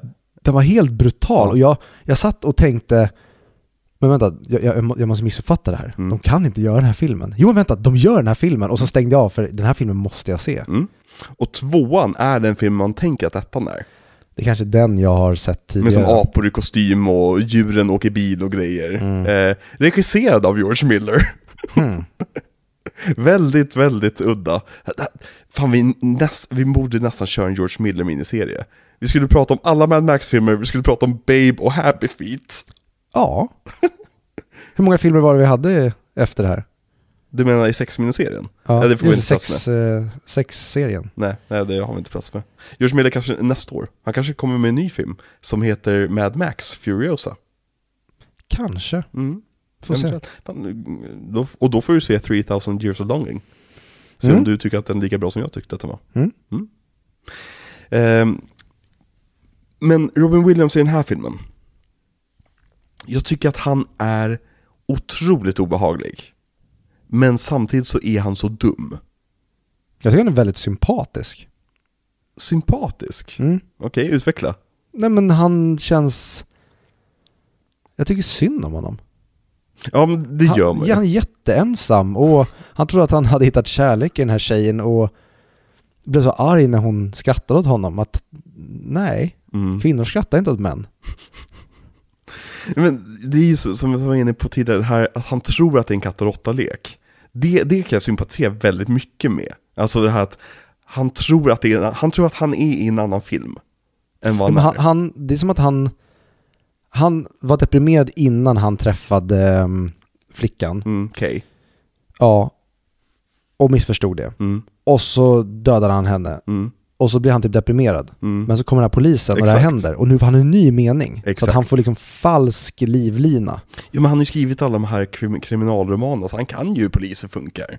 Sen tänker han. Och Ja. jag vet ju hur poliser jobbar, jag är bättre än poliserna. Liksom, jag gillar verkligen den dynamiken mellan de två. Det hade man kunnat göra typ en hel miniserie av. Mm. Som för övrigt, hade den här filmen gjorts idag hade den inte gjorts. Den hade gjorts till en miniserie på HBO. Ja, jo, men det hade jag velat se. Jag hade velat, Mm. det finns så mycket outforskat här Mm. som jag hade velat ha. Verkligen. Um, Hilary Swank Mm? spelar Ellie Burr. Mm? Jävla Nolan-namn. Ja. Han gillar korta namn. Ja, korta. Vad, tyck, vad tycker du om Hilary Swank i den här filmen? Jag tycker hon är svinbra. Mm? Alltså jättebra. Hon är klockren. Hon, hon verkligen... Om de typ hade visat en, en scen på henne bara, Mm. eh, helt ur kontext, så hade det varit så här, nej men det där är en ung och lovande hungrig polis. Mm. Hon är verkligen klockrent castad och ser verkligen ut som den rollen. Jag tycker det är så intressant med hennes kar- karaktär att hon är lite irriterande i början med hur mycket frågor hon ställer. Men det är ju på grund av att hon ska vara den enda som faktiskt bryr sig om att göra ett ordentligt arbete Mm. om Dormers skjutning. Mm. Eller om eh, Haps skjutning. Det, du bygger upp det så jävla bra. Du ger oss en logisk anledning till, medan alla andra poliser är som att, ja men, det behöver inte vara Shakespeare, din rapport. Du, du, vi vet alla vad som hände, du behöver bara skriva rapporten. Mm. Men hon gillar ju att göra arbetet, hon tycker ju faktiskt om arbetet. Ja, eller han ser åt henne. Exakt, för han vill bli fångad, kanske, eventuellt. Ja men på något plan vill han ju det. Ja men exakt. Han vill ju erkänna för någon så att han kan sova. Mm. Eh, jag tycker de gör det så jävla bra. Och det, hade inte den biten varit så eh, mycket i filmen, så hade hon nästan kunnat vara överflödig, eller känns överflödig. Men nu när hon är som viktig bit av filmen, så blir det som att så här, varje gång hon dyker upp och kollar lite, lite lömskt på Dormer, då så här, åh nej fan, fan fan, hon, hon kommer närmare sanningen här. Eh, jag tycker hon är jättebra. Mm. Eh, har du sett henne i några andra filmer? Den, det var ju någonting, vi pratade om henne hyfsat nyligen, där hon var med i någonting som var väldigt oväntat och var jävligt härlig. Nu minns jag inte vad det var, men det är ju äh, den som skäl mest, och det är ju för att det nästan har blivit ett skämt, det är ju Million Dollar Baby. Ja.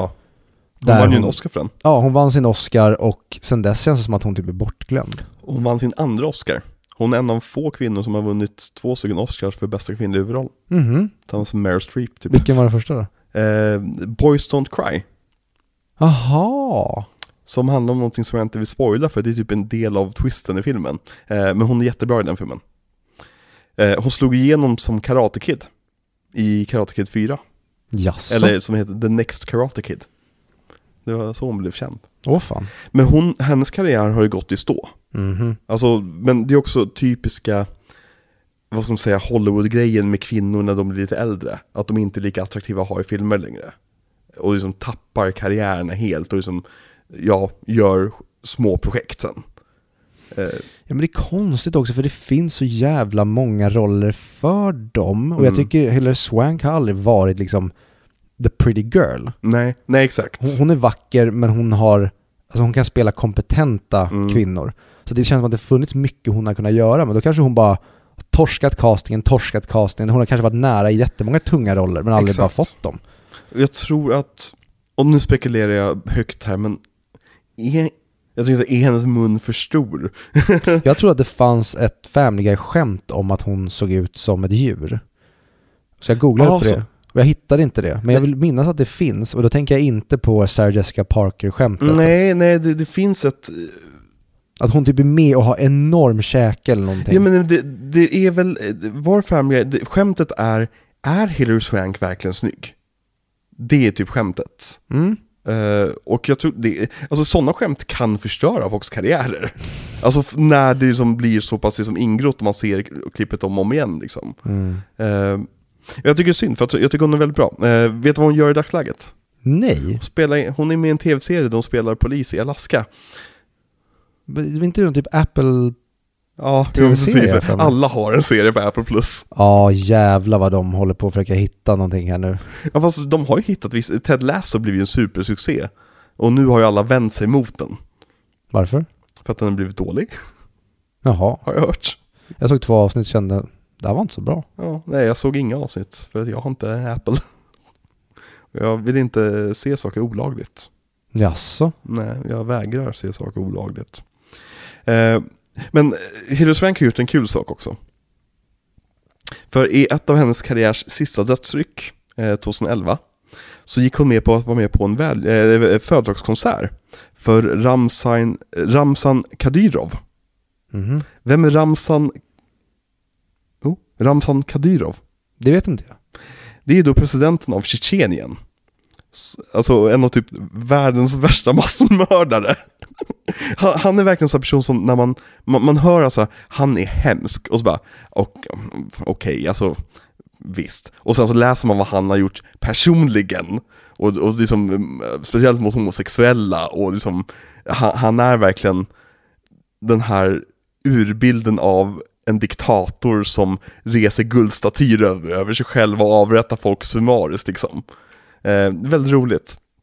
Eh, och hon sjöng Happy Birthday från honom på- Ja men där är väl en rimlig liksom cancellation. Varför anställa henne efter någon sån grej? Eh, det vet jag inte riktigt. Det är hon, jag tycker det är kul med folk som sätter, det är samma som Patrick Swayze och Goldie Men inte Hawn. din personliga åsikt, Nej, men, men- för Hollywood. Jo men jag tror inte att det är, var så stor grej då. Hade det hänt nu, hade det ju varit rakt, av- rakt av cancellation. Men ta Patrick Swayze och Goldie Hawn, som var Putins favoritgäster att bjuda in på sina sådana här fester. Eh, för att han älskar 80-talsfilmer. Eh, jag tycker det är intressant. Vad, hur tänker man när man får inbjudan? Men Putin har inte varit ett sånt problem för nu. Nej, Alltså han har ju försökt bli in... Väst har ju försökt bjuda in honom i värmen. ja. Vilket är jättekonstigt för han har gjort det, här- det han gör nu har han gjort flera gånger tidigare. Han har ju sagt att han har tänkt att göra det här. Ja, och Jo- Georgien invaderade han hux flux, och sen invaderade han Ukraina. Folk, folk har typ glömt bort att det här är andra Ukraina-kriget på typ under tio år. Det är bara det att första gången gick det faktiskt hans väg. Liksom. Um, men jag, jag tycker, men om, om du hade fått en inbjudan, du, du, det landar ett kuvert i din brevlåda imorgon, de har inte lagt det i Tanna författ, utan de har lagt det i din brevlåda. Och det är, det, det är Kadyrov, det är Tjetjeniens brutala mordiske president. Han vill ha med dig på sin födelsedagsfest. Du är inte särskilt mycket, liksom, du har ju din karriär men som, ja, Vilka filmer har jag varit med i då? vilka filmer har du varit med i? Eller jag? Ja, du får inbjudan. Men jag har inget att förlora. Nej, exakt. Så Hon hade ju ingenting förlorat 2011 heller. Det hade hon väl? Nej. Alltså hennes karriär gick alltså, nästan direkt efter Million Dollar Baby. Jag tror det kan vara det där med mimet om att hon bryter nack- eller, med, med, nacken i eh, Million Dollar Baby. Som kanske förstörde hans karriär, att folk inte tog filmen på allvar. Även fast den fick en Oscar. Ja, kanske. Jag vet inte, det är svårt, för det är så här, vad hände med hennes karriär? Men å andra sidan, hel, förra veckans film var ju fylld av vad hände med deras karriär. Så, Ja, vi, alltså, det, det här Tjetjenien-beslutet, det kanske kommer från att hon kanske tappade. Hon kanske var jättejobbig att jobba med. Hon Ja. kanske var, jag vet knarkade mycket. Who fucking knows? Du har sett I am mother va? Ja, men det har jag ju. För där är hon med. Ja, den minns jag knappt. Nej, inte jag heller. För För du, det jag minns, var väldigt platt. jaha okej, för jag minns att du sa åt mig att se den filmen. Ja, men jag tror att det var av... ehm, Det var så mycket hype om den. Shit vad jag inte minns den. Det, det var någonting, men det var inte bra. Nej, Det var någonting som bara, åh det här, det här borde Alex se. Mm. Jag tror att det var någonting som var dåligt. okej. ja, kul. Undrar om den kommer finnas kvar på Netflix. Eller om den kommer försvinna. Det får vi se. Mm. Vad spännande det kommer vara. Vi kommer komma tillbaka. Visste du att 75% av alla filmer från Silent Movie-eran är förlorade? Alltså borta för alltid. Och det kommer vi snart komma tillbaka till. Berätta mer. Ja men som vi diskuterade i början på avsnittet med Willow och grejer, att saker försvinner från de här streamingtjänsterna. Ja, du menar att stumfilmerna, de finns inte att Precis. se? 75% av alla stumfilmer är borta. Liksom upprända. Eh, och överspelade, allt sånt där. Mhm. Och vi, det har ju varit lite grann av så här, alltså, från typ 60-talet och framåt har ju vi verkligen arkiverat saker. Arkiverat, arkiverat, arkiverat. Men det är ju ingen som arkiverar Willow. Så att säga. Eller okej, kanske Willow, dåligt exempel. Men det är ingen som arkiverar de här liksom, streamingfilmerna som kommer upp. Utan de, när de försvinner från streamingtjänsterna, då är de borta. Tills företaget som äger den sen får lägga upp dem på nytt. Mm. Jag bara tänker, alltså jag vet inte, nu är jag tillbaka i det sammanhanget, men kommer det kanske göra så att film känns mer unikt och speciellt? Och lite mer, att det är lite mer värdefullt kanske? Kan det vara deras angle? Ja, Så att de vill skrämma oss? För Disney- Se skiten nu! Disney gjorde ju det här under hela 70 80 och inte 90-talet med sin Disney Vault. Att de bara släppte film lite då och då för folk att köpa. Men Det känns så konstigt. Det är som att de då inte håller, alltså de, de, vi lever i en annan tid. Det är konstigt att göra det idag. Det här, alltså vi, vi är ju så vana vid allting ska vara tillgängligt hela tiden. Ja, och det känns som att man business-wise, Mm. aktiemässigt, skjuter sig själv i pungen Mm. om man gör så här. Det skulle vara intressant att höra deras, Mm. en, en, en En- honest angle. Ja, precis, det är just det. Varför, deras angle är ju verkligen bara företags mumbo jumbo. Mm. Helt, alltså jag skulle vilja prata med, vad heter han, Saslov på, på Warner Brothers. Och bara säga, kan du bara berätta vad grejen är? Mm. Vad tänker ni? Är, in, inte på vad fan tänker ni, utan vad tänker ni? Mm. Eller ha- så är det en, försvarbar summa pengar Ja. som de kan göra annat mycket mer intressant för. Det är väl det. Och sen så också, det är lätt för oss att tänka att ja, men det bara låter det ligga, ligga på servern. Mm. Men så här, det finns bara x antal utrymmen på servern till slut. Om, och om du ska producera nytt material som kommer och pumpas in. Alltså, det, serverutrymme kostar ju slut, visst det pratar cent, men det är många bäckar små. Och om det är saker de har bevis på att ingen kollar på det här, varför har det kvar på servern? Ja, men det, det tror jag inte. Nej. Nej. Någon gång kommer det bli ett problem. Ja.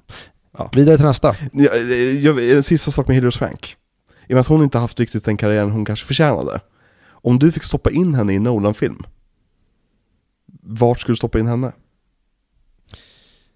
Nej men hon hade kunnat spela um, Rachel Dawes. Mm? Då kanske man hade kunnat få samma skådespelare som spelar Rachel Dawes. Så att inte Tom Cruise kommer och säger sparka den tjejen, hon ska aldrig få jobba i Hollywood igen. Ja, det kommer Eller- kanske komma till någon gång. Jag skulle vilja stoppa in henne i Dark Knight Rises, i rollen som Talia.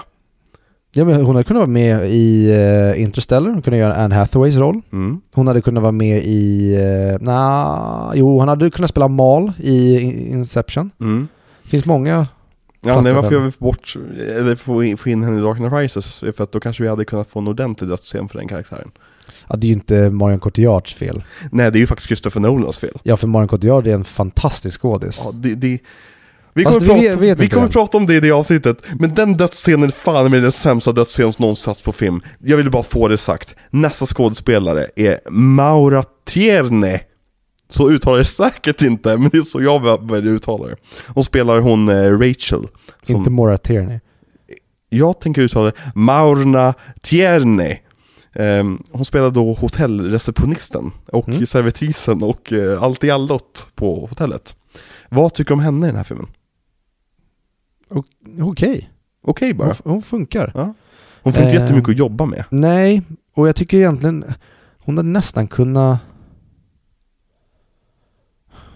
Jag tycker nästan man hade kunnat baka ihop henne och Hilary Swanks karaktär, för jag tycker att hon blir, Mm.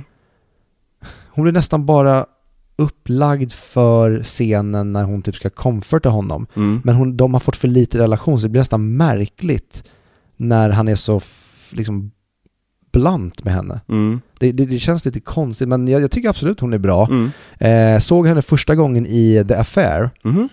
där hon spelar eh, huvudkaraktären eh, som spelas av Dominic West, Mm. hans fru. Mm. Eh, och då undrar jag bara så här, ah, henne har jag aldrig sett i någonting. Och sen har, hon, har jag bara sett henne i, så ah, hon är med där, hon är med där, hon är med där. där.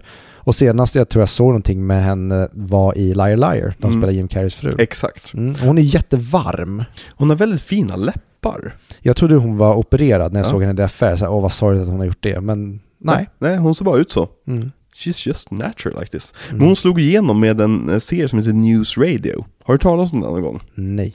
För det är ju en, det är en sån här komediserie som handlar om en radiokanal. Eh, som är typ starten på jättemångas karriär. Eller typ, eh, starten kanske, men det som verkligen fick dem att sprida ut sig. Eh, till Andy Dick kommer därifrån. Eh, Steven Root, han från Office Space. Eh, om du vet vad jag menar. Huvudkaraktären? Nej, han med staplern. Han spelar typ lite skurkaktiga roller nu för tiden. Du kommer säkert känna igen honom Ja. se han. Han är med i Entourage bland annat. Barry är med nu för tiden också. Inte sett en sekund då. Ja, första två sångerna har jag sett. Och sen vill jag bara inte se mer. Inte för att det inte var bra, men jag, jag var mätt där. Liksom. J- eh, Bob Odenkirk eh, var med i News Radio. Mm. Och sen också en, en karak- eh, karaktär, en person som heter ehm, Joe Rogan. Jaha. Som spelar en person som är lite, vad ska man säga, typ tveksam till regeringen, till, till eh, övervakningssamhället, bygger mycket egen utrustning. Väldigt, väldigt intresserad av konspirationsteorier och aliens eh, i den här TV- tv-serien. Ja men det, sen gjorde han en spin-off. Som kallas Hans riktiga liv. Mm. Ja.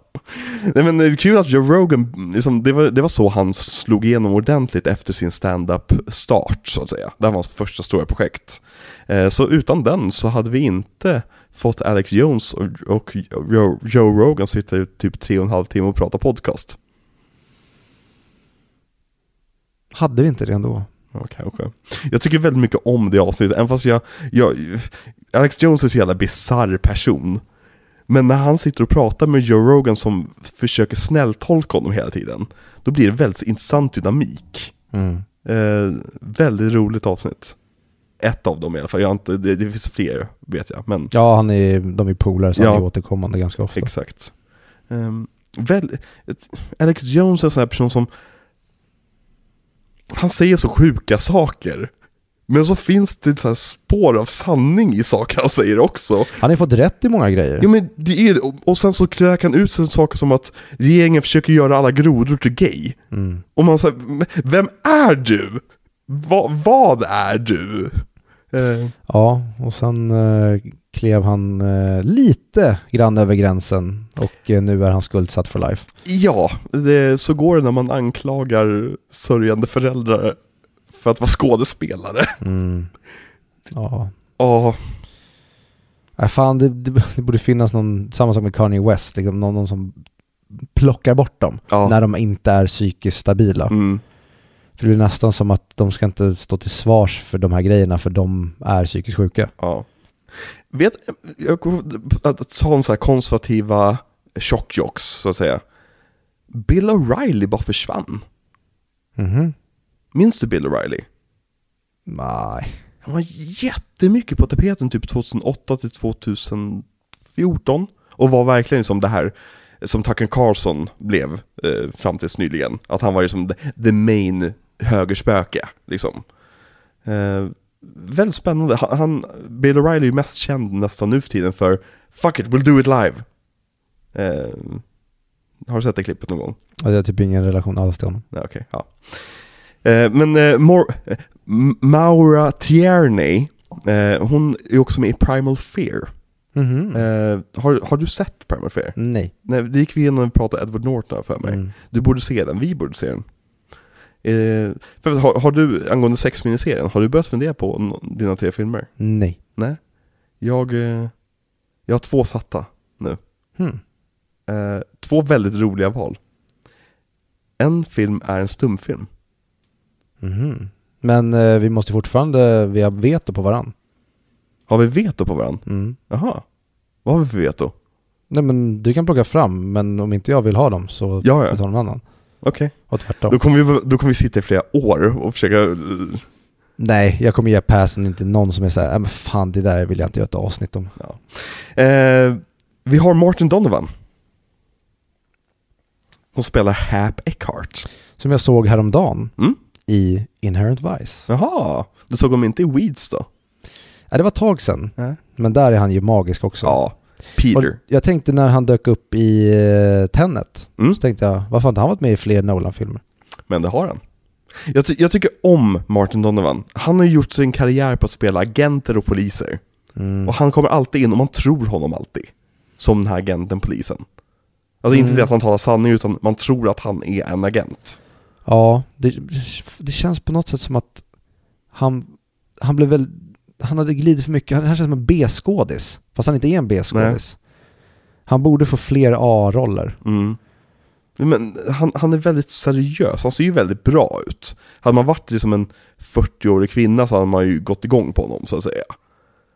Som Nancy Botwin gör. Exakt, precis. Men han har de här kristallblåa ögonen, liksom, frisyren. Jag, jag tycker han är, han är jättebra. Eh, han spelade Tom Buchanan i en eh, tv-variant av Gatsby, Mhm. eh, 2000. Han är ju med i Inherent Vice, som säger, i typ en av filmens bästa scener. Ja. Eh, när han spelar pappan till eh, Shasta, är det väl? Nej, till eh, Japonica. Ja, just det. Åh, Så jävla bra film. Jag fick hem den på Blu-ray nyss. nice. Mhm, Jävla bra den är. ja. Han är med Ant-Man. Jaha. Han spelar den som vill köpa Yellow Jackets-dräkten. Han, han är antagligen Hydra-agent, men jag tror inte det avslöjas helt och hållet. Men återigen, så här hemlig agent-karaktär liksom, kommer Mm. just ut liksom. Eh, han dyker upp i Legends of Tomorrow. Och Legends of Tomorrow är en så här, det är ett hjärtebarn jag har, för det är en film, en serie, som om den hade fått en budget som var typ tio gånger större än vad den var, så hade det varit en kultklassiker idag. Men på grund av att de fick den lilla budgeten de hade, så är det rätt dåligt. Men det är en sinnessjuk serie. De har ett avsnitt, det är alltså DC. De har ett avsnitt där Gorilla Grodd, du vet vem Gorilla Grodd är? Mm. Åker tillbaka i tiden för att kidnappa Barack Obama. Jaså? På, ja, och det är det det avsnittet handlar om. Och det är mycket sådana sjuka grejer. De, de leker jättemycket i Legends of Tomorrow. Det är, och det är som en spin-off på en spin-off och det, det, den borde inte aldrig ha funnits. Men så bara gjorde de den och den fick inte den budgeten den ville ha. Brandon Routh är med, eh, spelar Superman i ett avsnitt men spelar Atom i typ alla andra avsnitt. Det är en jättespännande serie om man, man vill se kul superhjälte-action. Men tyvärr hade den typ ingen budget så effekterna är bedrövliga. Men det hade typ chansen att kunna bli typ en ny Firefly om de verkligen hade satsat på den. Ehm, men han är med Big, Big Little Lies, så jag vet att du tycker om. Mm. Det är med Jessica Chastain va? Nej. Nej, vilken var hon med i? Eh, Sharp Objects. Just det, inte i samma serie. Mm. Nej. Den ena är Jean-Marc Vallée och den andra är... Jean-Marc Vallée. Båda är Jean-Marc Vallée? Ja. Okej. ja. Ehm, och båda mästerverk ska jag säga. jag, jag har fortfarande sett någon av dem.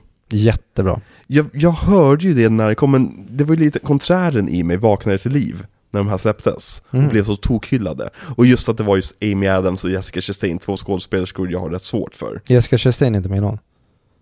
Är den inte? Nej. Men vem är med i eh, Sharp Objects? Amy Adams. Och vem är med i Big Little Lies då?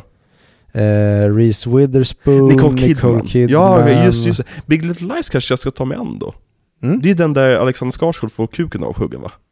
Det vill jag inte säga något om. Okej, ja. Eh, hon kommer också dyka, eh, eh, som du var med på, Martin Nolan, han kommer dyka upp i Tenet. Vi får väl se. Vi får väl se, han kanske dyker ner i Tenet. Vi får väl se. Han kanske krälar på land ner, jag vet inte vad motsatsen dyker upp är. Eh, har du någon mer av skådespelarna i den här filmen som vi pratar om? För att de, det finns ju ett gäng poliser också. Vi har till exempel han gamla kompisen som han känner. Så jag tycker han spelar honom väldigt bra som här lite bumbling polis som inte riktigt fattar vad som händer. Ja, nej, men han känns som att han typ spelar någon av eh, de eh, sportkommenterade poliserna i någon av Batman-filmerna när, det, när Batman åker. Han säger, Jag var helt övertygad om att han var med i Batman Begins, eller någon av dem. Alltså han, han spelar typ mannen i vattentornet. Ja, ja men verkligen. Men det var inte han. Eh, och jag vet inte var jag känner igen honom ifrån, men jag känner igen den här polisen. Mm. Eh, även han med mustaschen. Eh, Nicky Kitt, tror jag han hette. Någonting. Ja. Han var ju lite grann en, en darling i, oss, i eh, Hollywood på den här tiden. Eh, på Jaha. 90-talet. Han var med i väldigt många stora regissörers filmer och spelade som småroller. Eh, Steven Soderbergh jobbade med till exempel. Han spelade Adolf Hitler i en Soderbergh-film. Ja, men då vill jag ju se honom. Eh, en film om, om Hollywood, skådisar. Jag vet inte hur det går ihop för jag har inte sett den. Kul för övrigt. Ehm, det var ju något Alex och Sigge-avsnitt nyligen. Mhm. Där de pratade om Hitler Åh, vad ovanligt. och resa i tiden. ja. Och de pratade om att, ja, tänk om hit, de skulle, man skulle göra en film där Hitler, för Alex Schulman pratade om att han skulle skriva en film, Mhm. eller en bok, där Hitler typ, eh, Träffa hans pappa. ja det hade varit kul. Mm. Alla Schulman versus Hitler. Hitler versus Hitler. Ja. Finska Hitler versus tyska Hitler. Ja. Ehm, Vem får Jamel? Jamel åkte tillbaka i tiden och bytte namn till Eva. Okej. Men eh, då, prat, då, då, då lägger jag upp polisen. Ja, det, vi pratar för mycket om Hitler. Vi har faktiskt undvikit, för en gång skulle ha vi faktiskt, vi har typ haft tio avsnitt utan att vi pratar om Hitler. Mm, så var på tiden. Ja. Ehm, men då pratar de om, om, ja, om Hitler skulle typ eh, resa i tiden och, och va, vakna upp idag. Och de pratar om det som att de har typ världens mest originella idé. Mhm. Men He's alla, back. exakt, alla har sett He, who's, look, look Who's Back, Ja, just det. som är en fantastisk film. Den visade du för mig, och jag minns inte en enda sekund av den. Jag, jag såg den så många gånger för att min kompis, ehm, som jag var ganska mycket i hans lägenhet under den perioden, han älskade den och ville se den om och om igen. Mm. Och jag sa, ja sure, jag, men till, till slut så brändes den ut. Men första gången jag såg den, det är en av de filmer som jag skrattat åt mest i Mm. hela mitt liv. Jag minns att jag skrattade så jag gapade. Ja, den är så absurd. Mm. Så jag kan verkligen rekommendera den till alla som vill ha en riktigt skev film. Mm. Hitler vak vaknar alltså upp i moderna Berlin Mm. Och eh, den filmen har twist på twist på twist. Alltså det är ju verkligen en film man inte skulle kunna göra idag. För Hitler är ju död. Ja. Det här kommer bli ett återkommande skämt. Jag kommer köra det i botten tills det blir kul. Mm. Musiken i den här filmen, eller var vi färdiga med skådespelarna? Ja, Ja, vi- visst är vi. Eh, hon som spelar Case kompis, jag tycker hon var bra. Eh, jätteinsats. Jag tycker det är typ min, den bästa scenen i hela filmen tycker jag. När han får ur informationen ur henne, Mm. när hon typ börjar ragga på honom och Mm. så stannar de där och han verkligen skrämmer skiten ur henne. intressant dynamik där som de inte gräver så särskilt mycket djupare i, förutom att det är typ grundidén till varför hon blev hennes kompis dödad.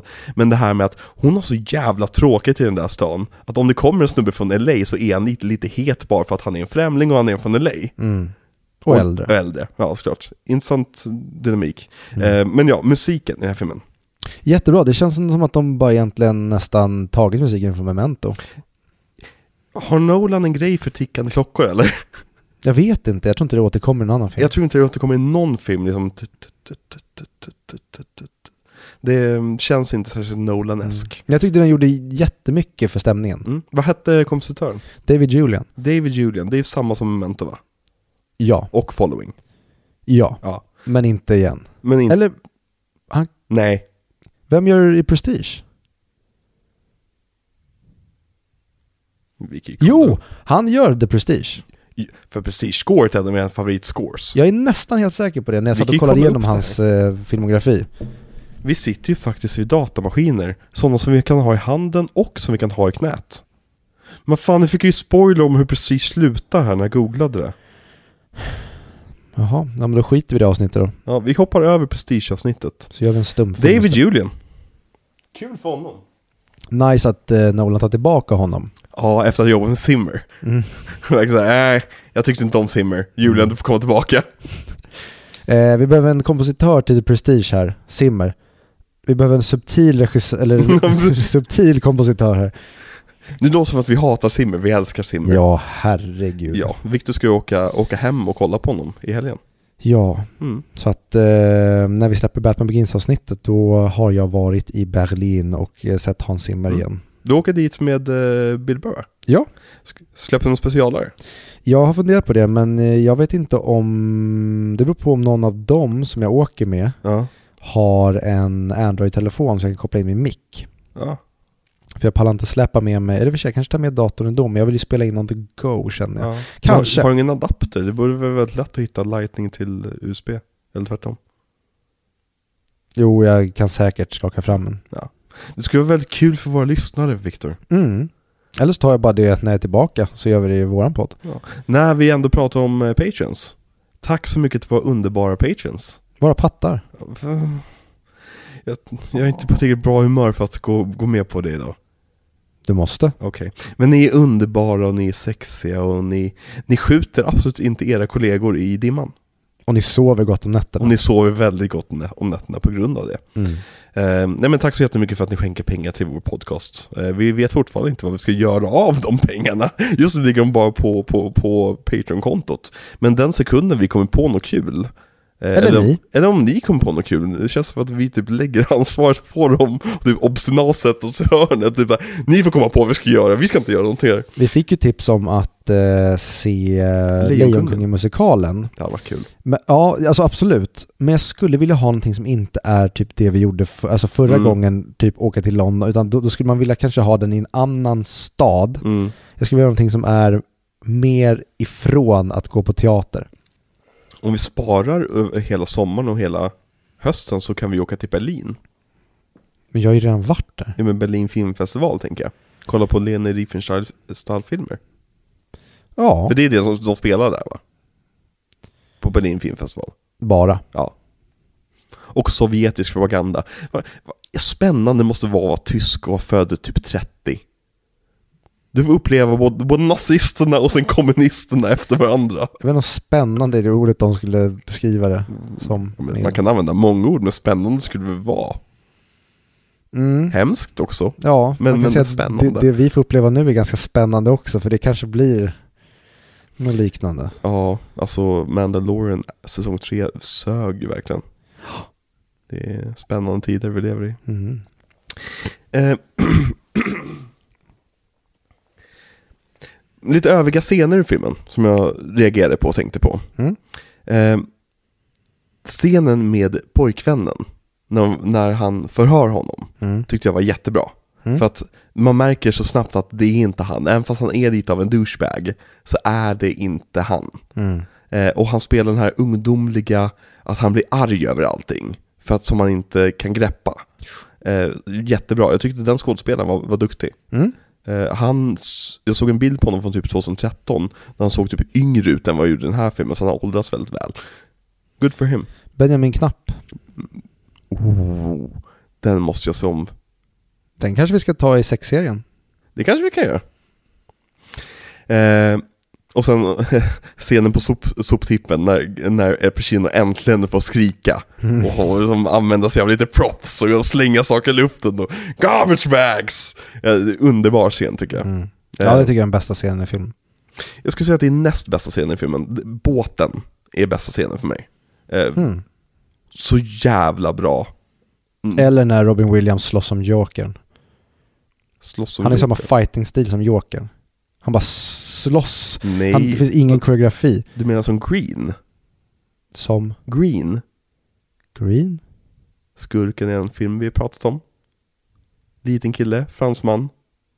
Låter Ursäkta? Quantum of Solace. Jaha. Ja. Ja. Mm. Ehm, och även när Walt berättar för Will, heter de Will och Walt verkligen? Ja, det gör de. Vem är Walt? Walt är eh, Robin Williams karaktär. Ja, Finch och Will får vi säga då. Ja, okej. För det är det de säger. När han berättar hur han gjorde det. Över telefon, och han är så matter of fact om Mm. det. Och jag gillar också hur Robin Williams i hela den här filmen använder sig av sin snälla röst. Och han, han, han är charmig. Eller han försöker vara charmig. Karaktären försöker vara charmig. Han är inte det här monstermörkret som man skulle kunna plocka fram och vara som, nu ska jag vara en mördare i en film, då ska jag vara psykopat och göra the Kubrick stare liksom. Utan han, han är typ som han är i sina vanliga filmer, bara det att han inte fått något skämt. Jo, men jag, jag tycker att han är väldigt sympatisk. Mm. Och som han säger, nej men jag, jag, jag ville inte dö, jag råkade, jag är ingen mördare. Mm. Jag råkade bli en dödare. Men mordet tog tio minuter. Okej då. men när han väl var igång... Du, du går på hans myt alltså. Ja men vad fan, tio minuter, det är ingen tid egentligen. Mm. En detalj som jag tänkte på när jag såg den här filmen. Det här är Nolans första färgfilm. Ja, helt och hållet väl. Ja, i och med att Memento är delvis svart, eller till hälften svartvitt. Nu vet jag inte om det är tidsmässigt, men scenmässigt i alla fall. Mm. Ehm, intressant. Eh, Det här ser ut som att det skulle kunna vara från Batman Begins. Ja, nej men fotot är svinlikt hans Dark Knight-filmer. Vad är det? Jag skulle vilja bli bättre på att se foto. Alltså att kunna liksom analysera det bättre. För jag förstår inte riktigt vad det är jag kollar på. Ja, det, det är spännande. Det är film. Eh, sista scenen som jag tänkte att vi pratar om. Stockarna. Ja. Jävlar vilken scen. Mm. Och paniken hela tiden. Och det här med att han försöker ta upp huvudet lite grann och sen så kommer det två stockar Mm. typ. Ljudarbetet där är fantastiskt. Ja, och man, man är rädd för att han ska klämma sig också. Inte Mm. bara att han ska drunkna utan klämma sig. Ja men det är jag mer orolig för. Ja men typ, alltså det... Och så kommer han upp där och så får man se Robin, Robin Williams ansikte också. Mm. Första gången. Nej, jag tycker fantastisk scen. Eh, I eh, den eh, norska versionen dör eh, mördaren, alltså Robin Williams karaktär, på typ ett sånt ställe. Han Mhm. ramlar och slår sig på en av stockarna och slår i huvudet och drunknar. Ja, stockar och sten kan bryta mina ben, men, Men- inte ord. Jag tycker det är så konstig sägning. Mm. Men det är väl ett tillägg. Words hurt forever. Är det? Varför? Jag vet inte om det är riktiga, men jag vet att de, det, det har sagts i, om det är typ Scrubs. Så Så typ en, Sticks and stones can break my bones, mm, but words hurt forever. jag tror att det är nog bara JD som är lite extra fjollig. Ja, mycket Eh, möjligt. Men vad det, vad det är ju en sån här sägning som barn i USA lär sig att säga till mobbaren. Mm. Men vad ska poängen vara där att Tänk på vad du gör här, tänk på hur ont det här gör. Det, det är väl det att som... Det är väl lite I'm rubber, you are glue. Det är som att jag bryr mig inte om det du säger. Men... Ja, jag, jag vet kan, kan någon dechiffrera den meningen för oss? En lyssnare. En smart lyssnare. Nej, gärna en dum lyssnare. Jag glömde tacka våra vanliga lyssnare. Våra klubbare. Våra, mm, våra lyssnare. Våra klubbare. Våra klubbare. Eh, ni, är, ni är smarta. och- Säg det! Jag har redan sagt det! Vilken film? Rachel! Säg det! Ehm, jag, vilken film är det du pratar om? Jag vet inte, för jag har inte sett den än. Okej. Ehm, ni är snygga, ni är sexiga, men ibland råkar ni ha ihjäl 17-åriga tjejer som kommer hem till er. Och Det ni sover alla. väldigt illa. Ja. Ja. Och så klipper ni naglarna på dem. Ni klipper naglarna på dem. Jag gillar den scenen. Eh, när de, obduktionen. Mm. Bara för de visar hur kompetent eh, Dormer. Mm. Att han är som så här. Ni trodde att ni hade fallet löst. Här, låt mig lösa fallet åt er. Eh, och det här med ryggsäcken. Lägg tillbaka ryggsäcken. Ja, love it. Jättebra. Eh, har du någon scen du vill prata om? Nej, de du har pratat om, Mm. Vad bra. Posten till den här filmen. den är inte så kul. Det kan vara den sämsta posten vi har haft i den här podcasten. Ja, faktiskt. Och det, det är inte att den är dålig. Nej. Den känns bara väldigt... Eh, det- den bländas ut, det, det, det händer ingenting. Bakfyllan från 90-talet också. Ja. Jättetrist. Blu-ray-posten däremot är bara Dormer i dimman.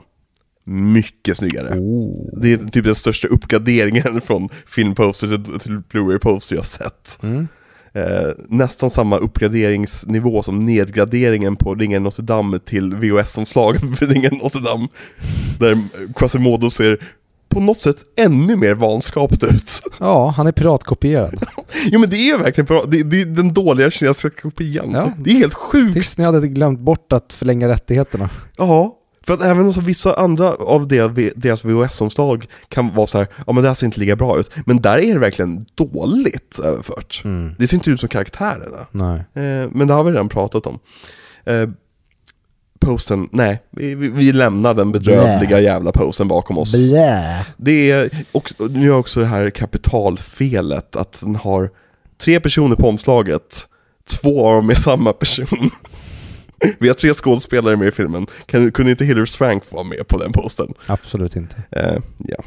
Och den är mörk, varför är Insomnia-posten mörk för? Den borde bara varit vit. Men typ, blodfläcken. Mm.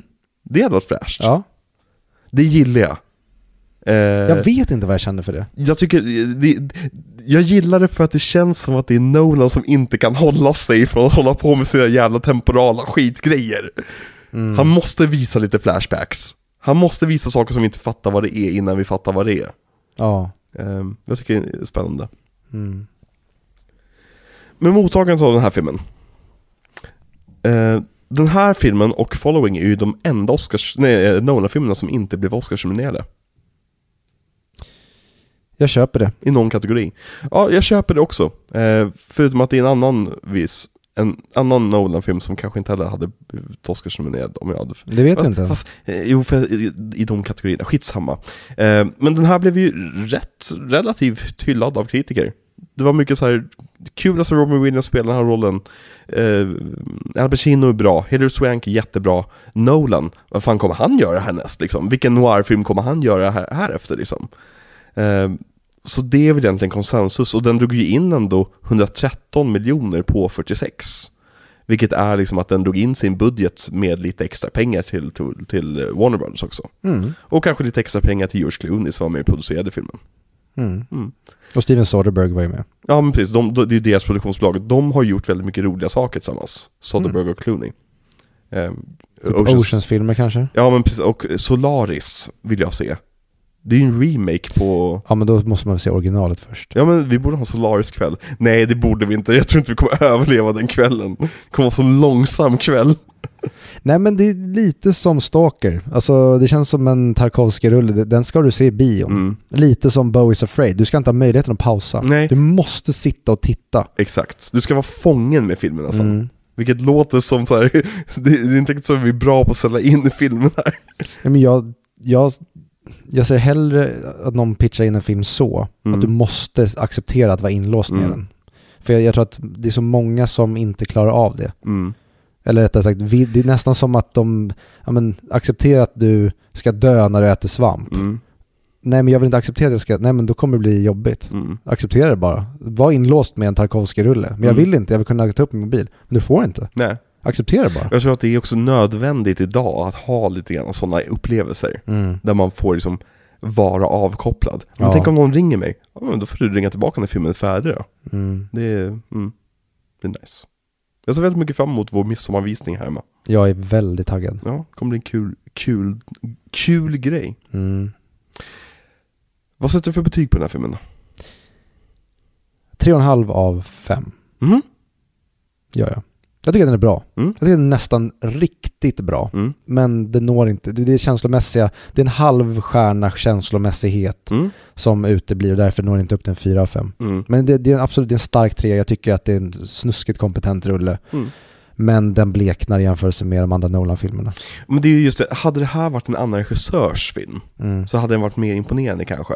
Mm. Men nu är det verkligen, vi vet ju att Nolan är ju Michelangelo liksom. Mm. Vi Den vet, får mig tyvärr lite grann känna att ja, nu är vi förbi det här. Ja. Nu jävlar. ja, det är, för jag, jag sätter fyra av fem på den här. Men min, min fyra är typ som din tre och en halva. Mm. Liksom är, så liksom, jag är i samma, samma område och rör mig. Jag, jag gillar den här lite mer än vad du gör känns det som. Låt som det. Ja, men, men jag, jag, det här är också ingen, det här är ingen favorit för mig. Och det, det, det jag framförallt känner är att, vad skönt att jag har sett den här nu, för nu slipper jag tänka på att jag ska se om den. Precis, jag kommer nog aldrig se om den här känns det som. Ja, om, om, om det inte är typ så här.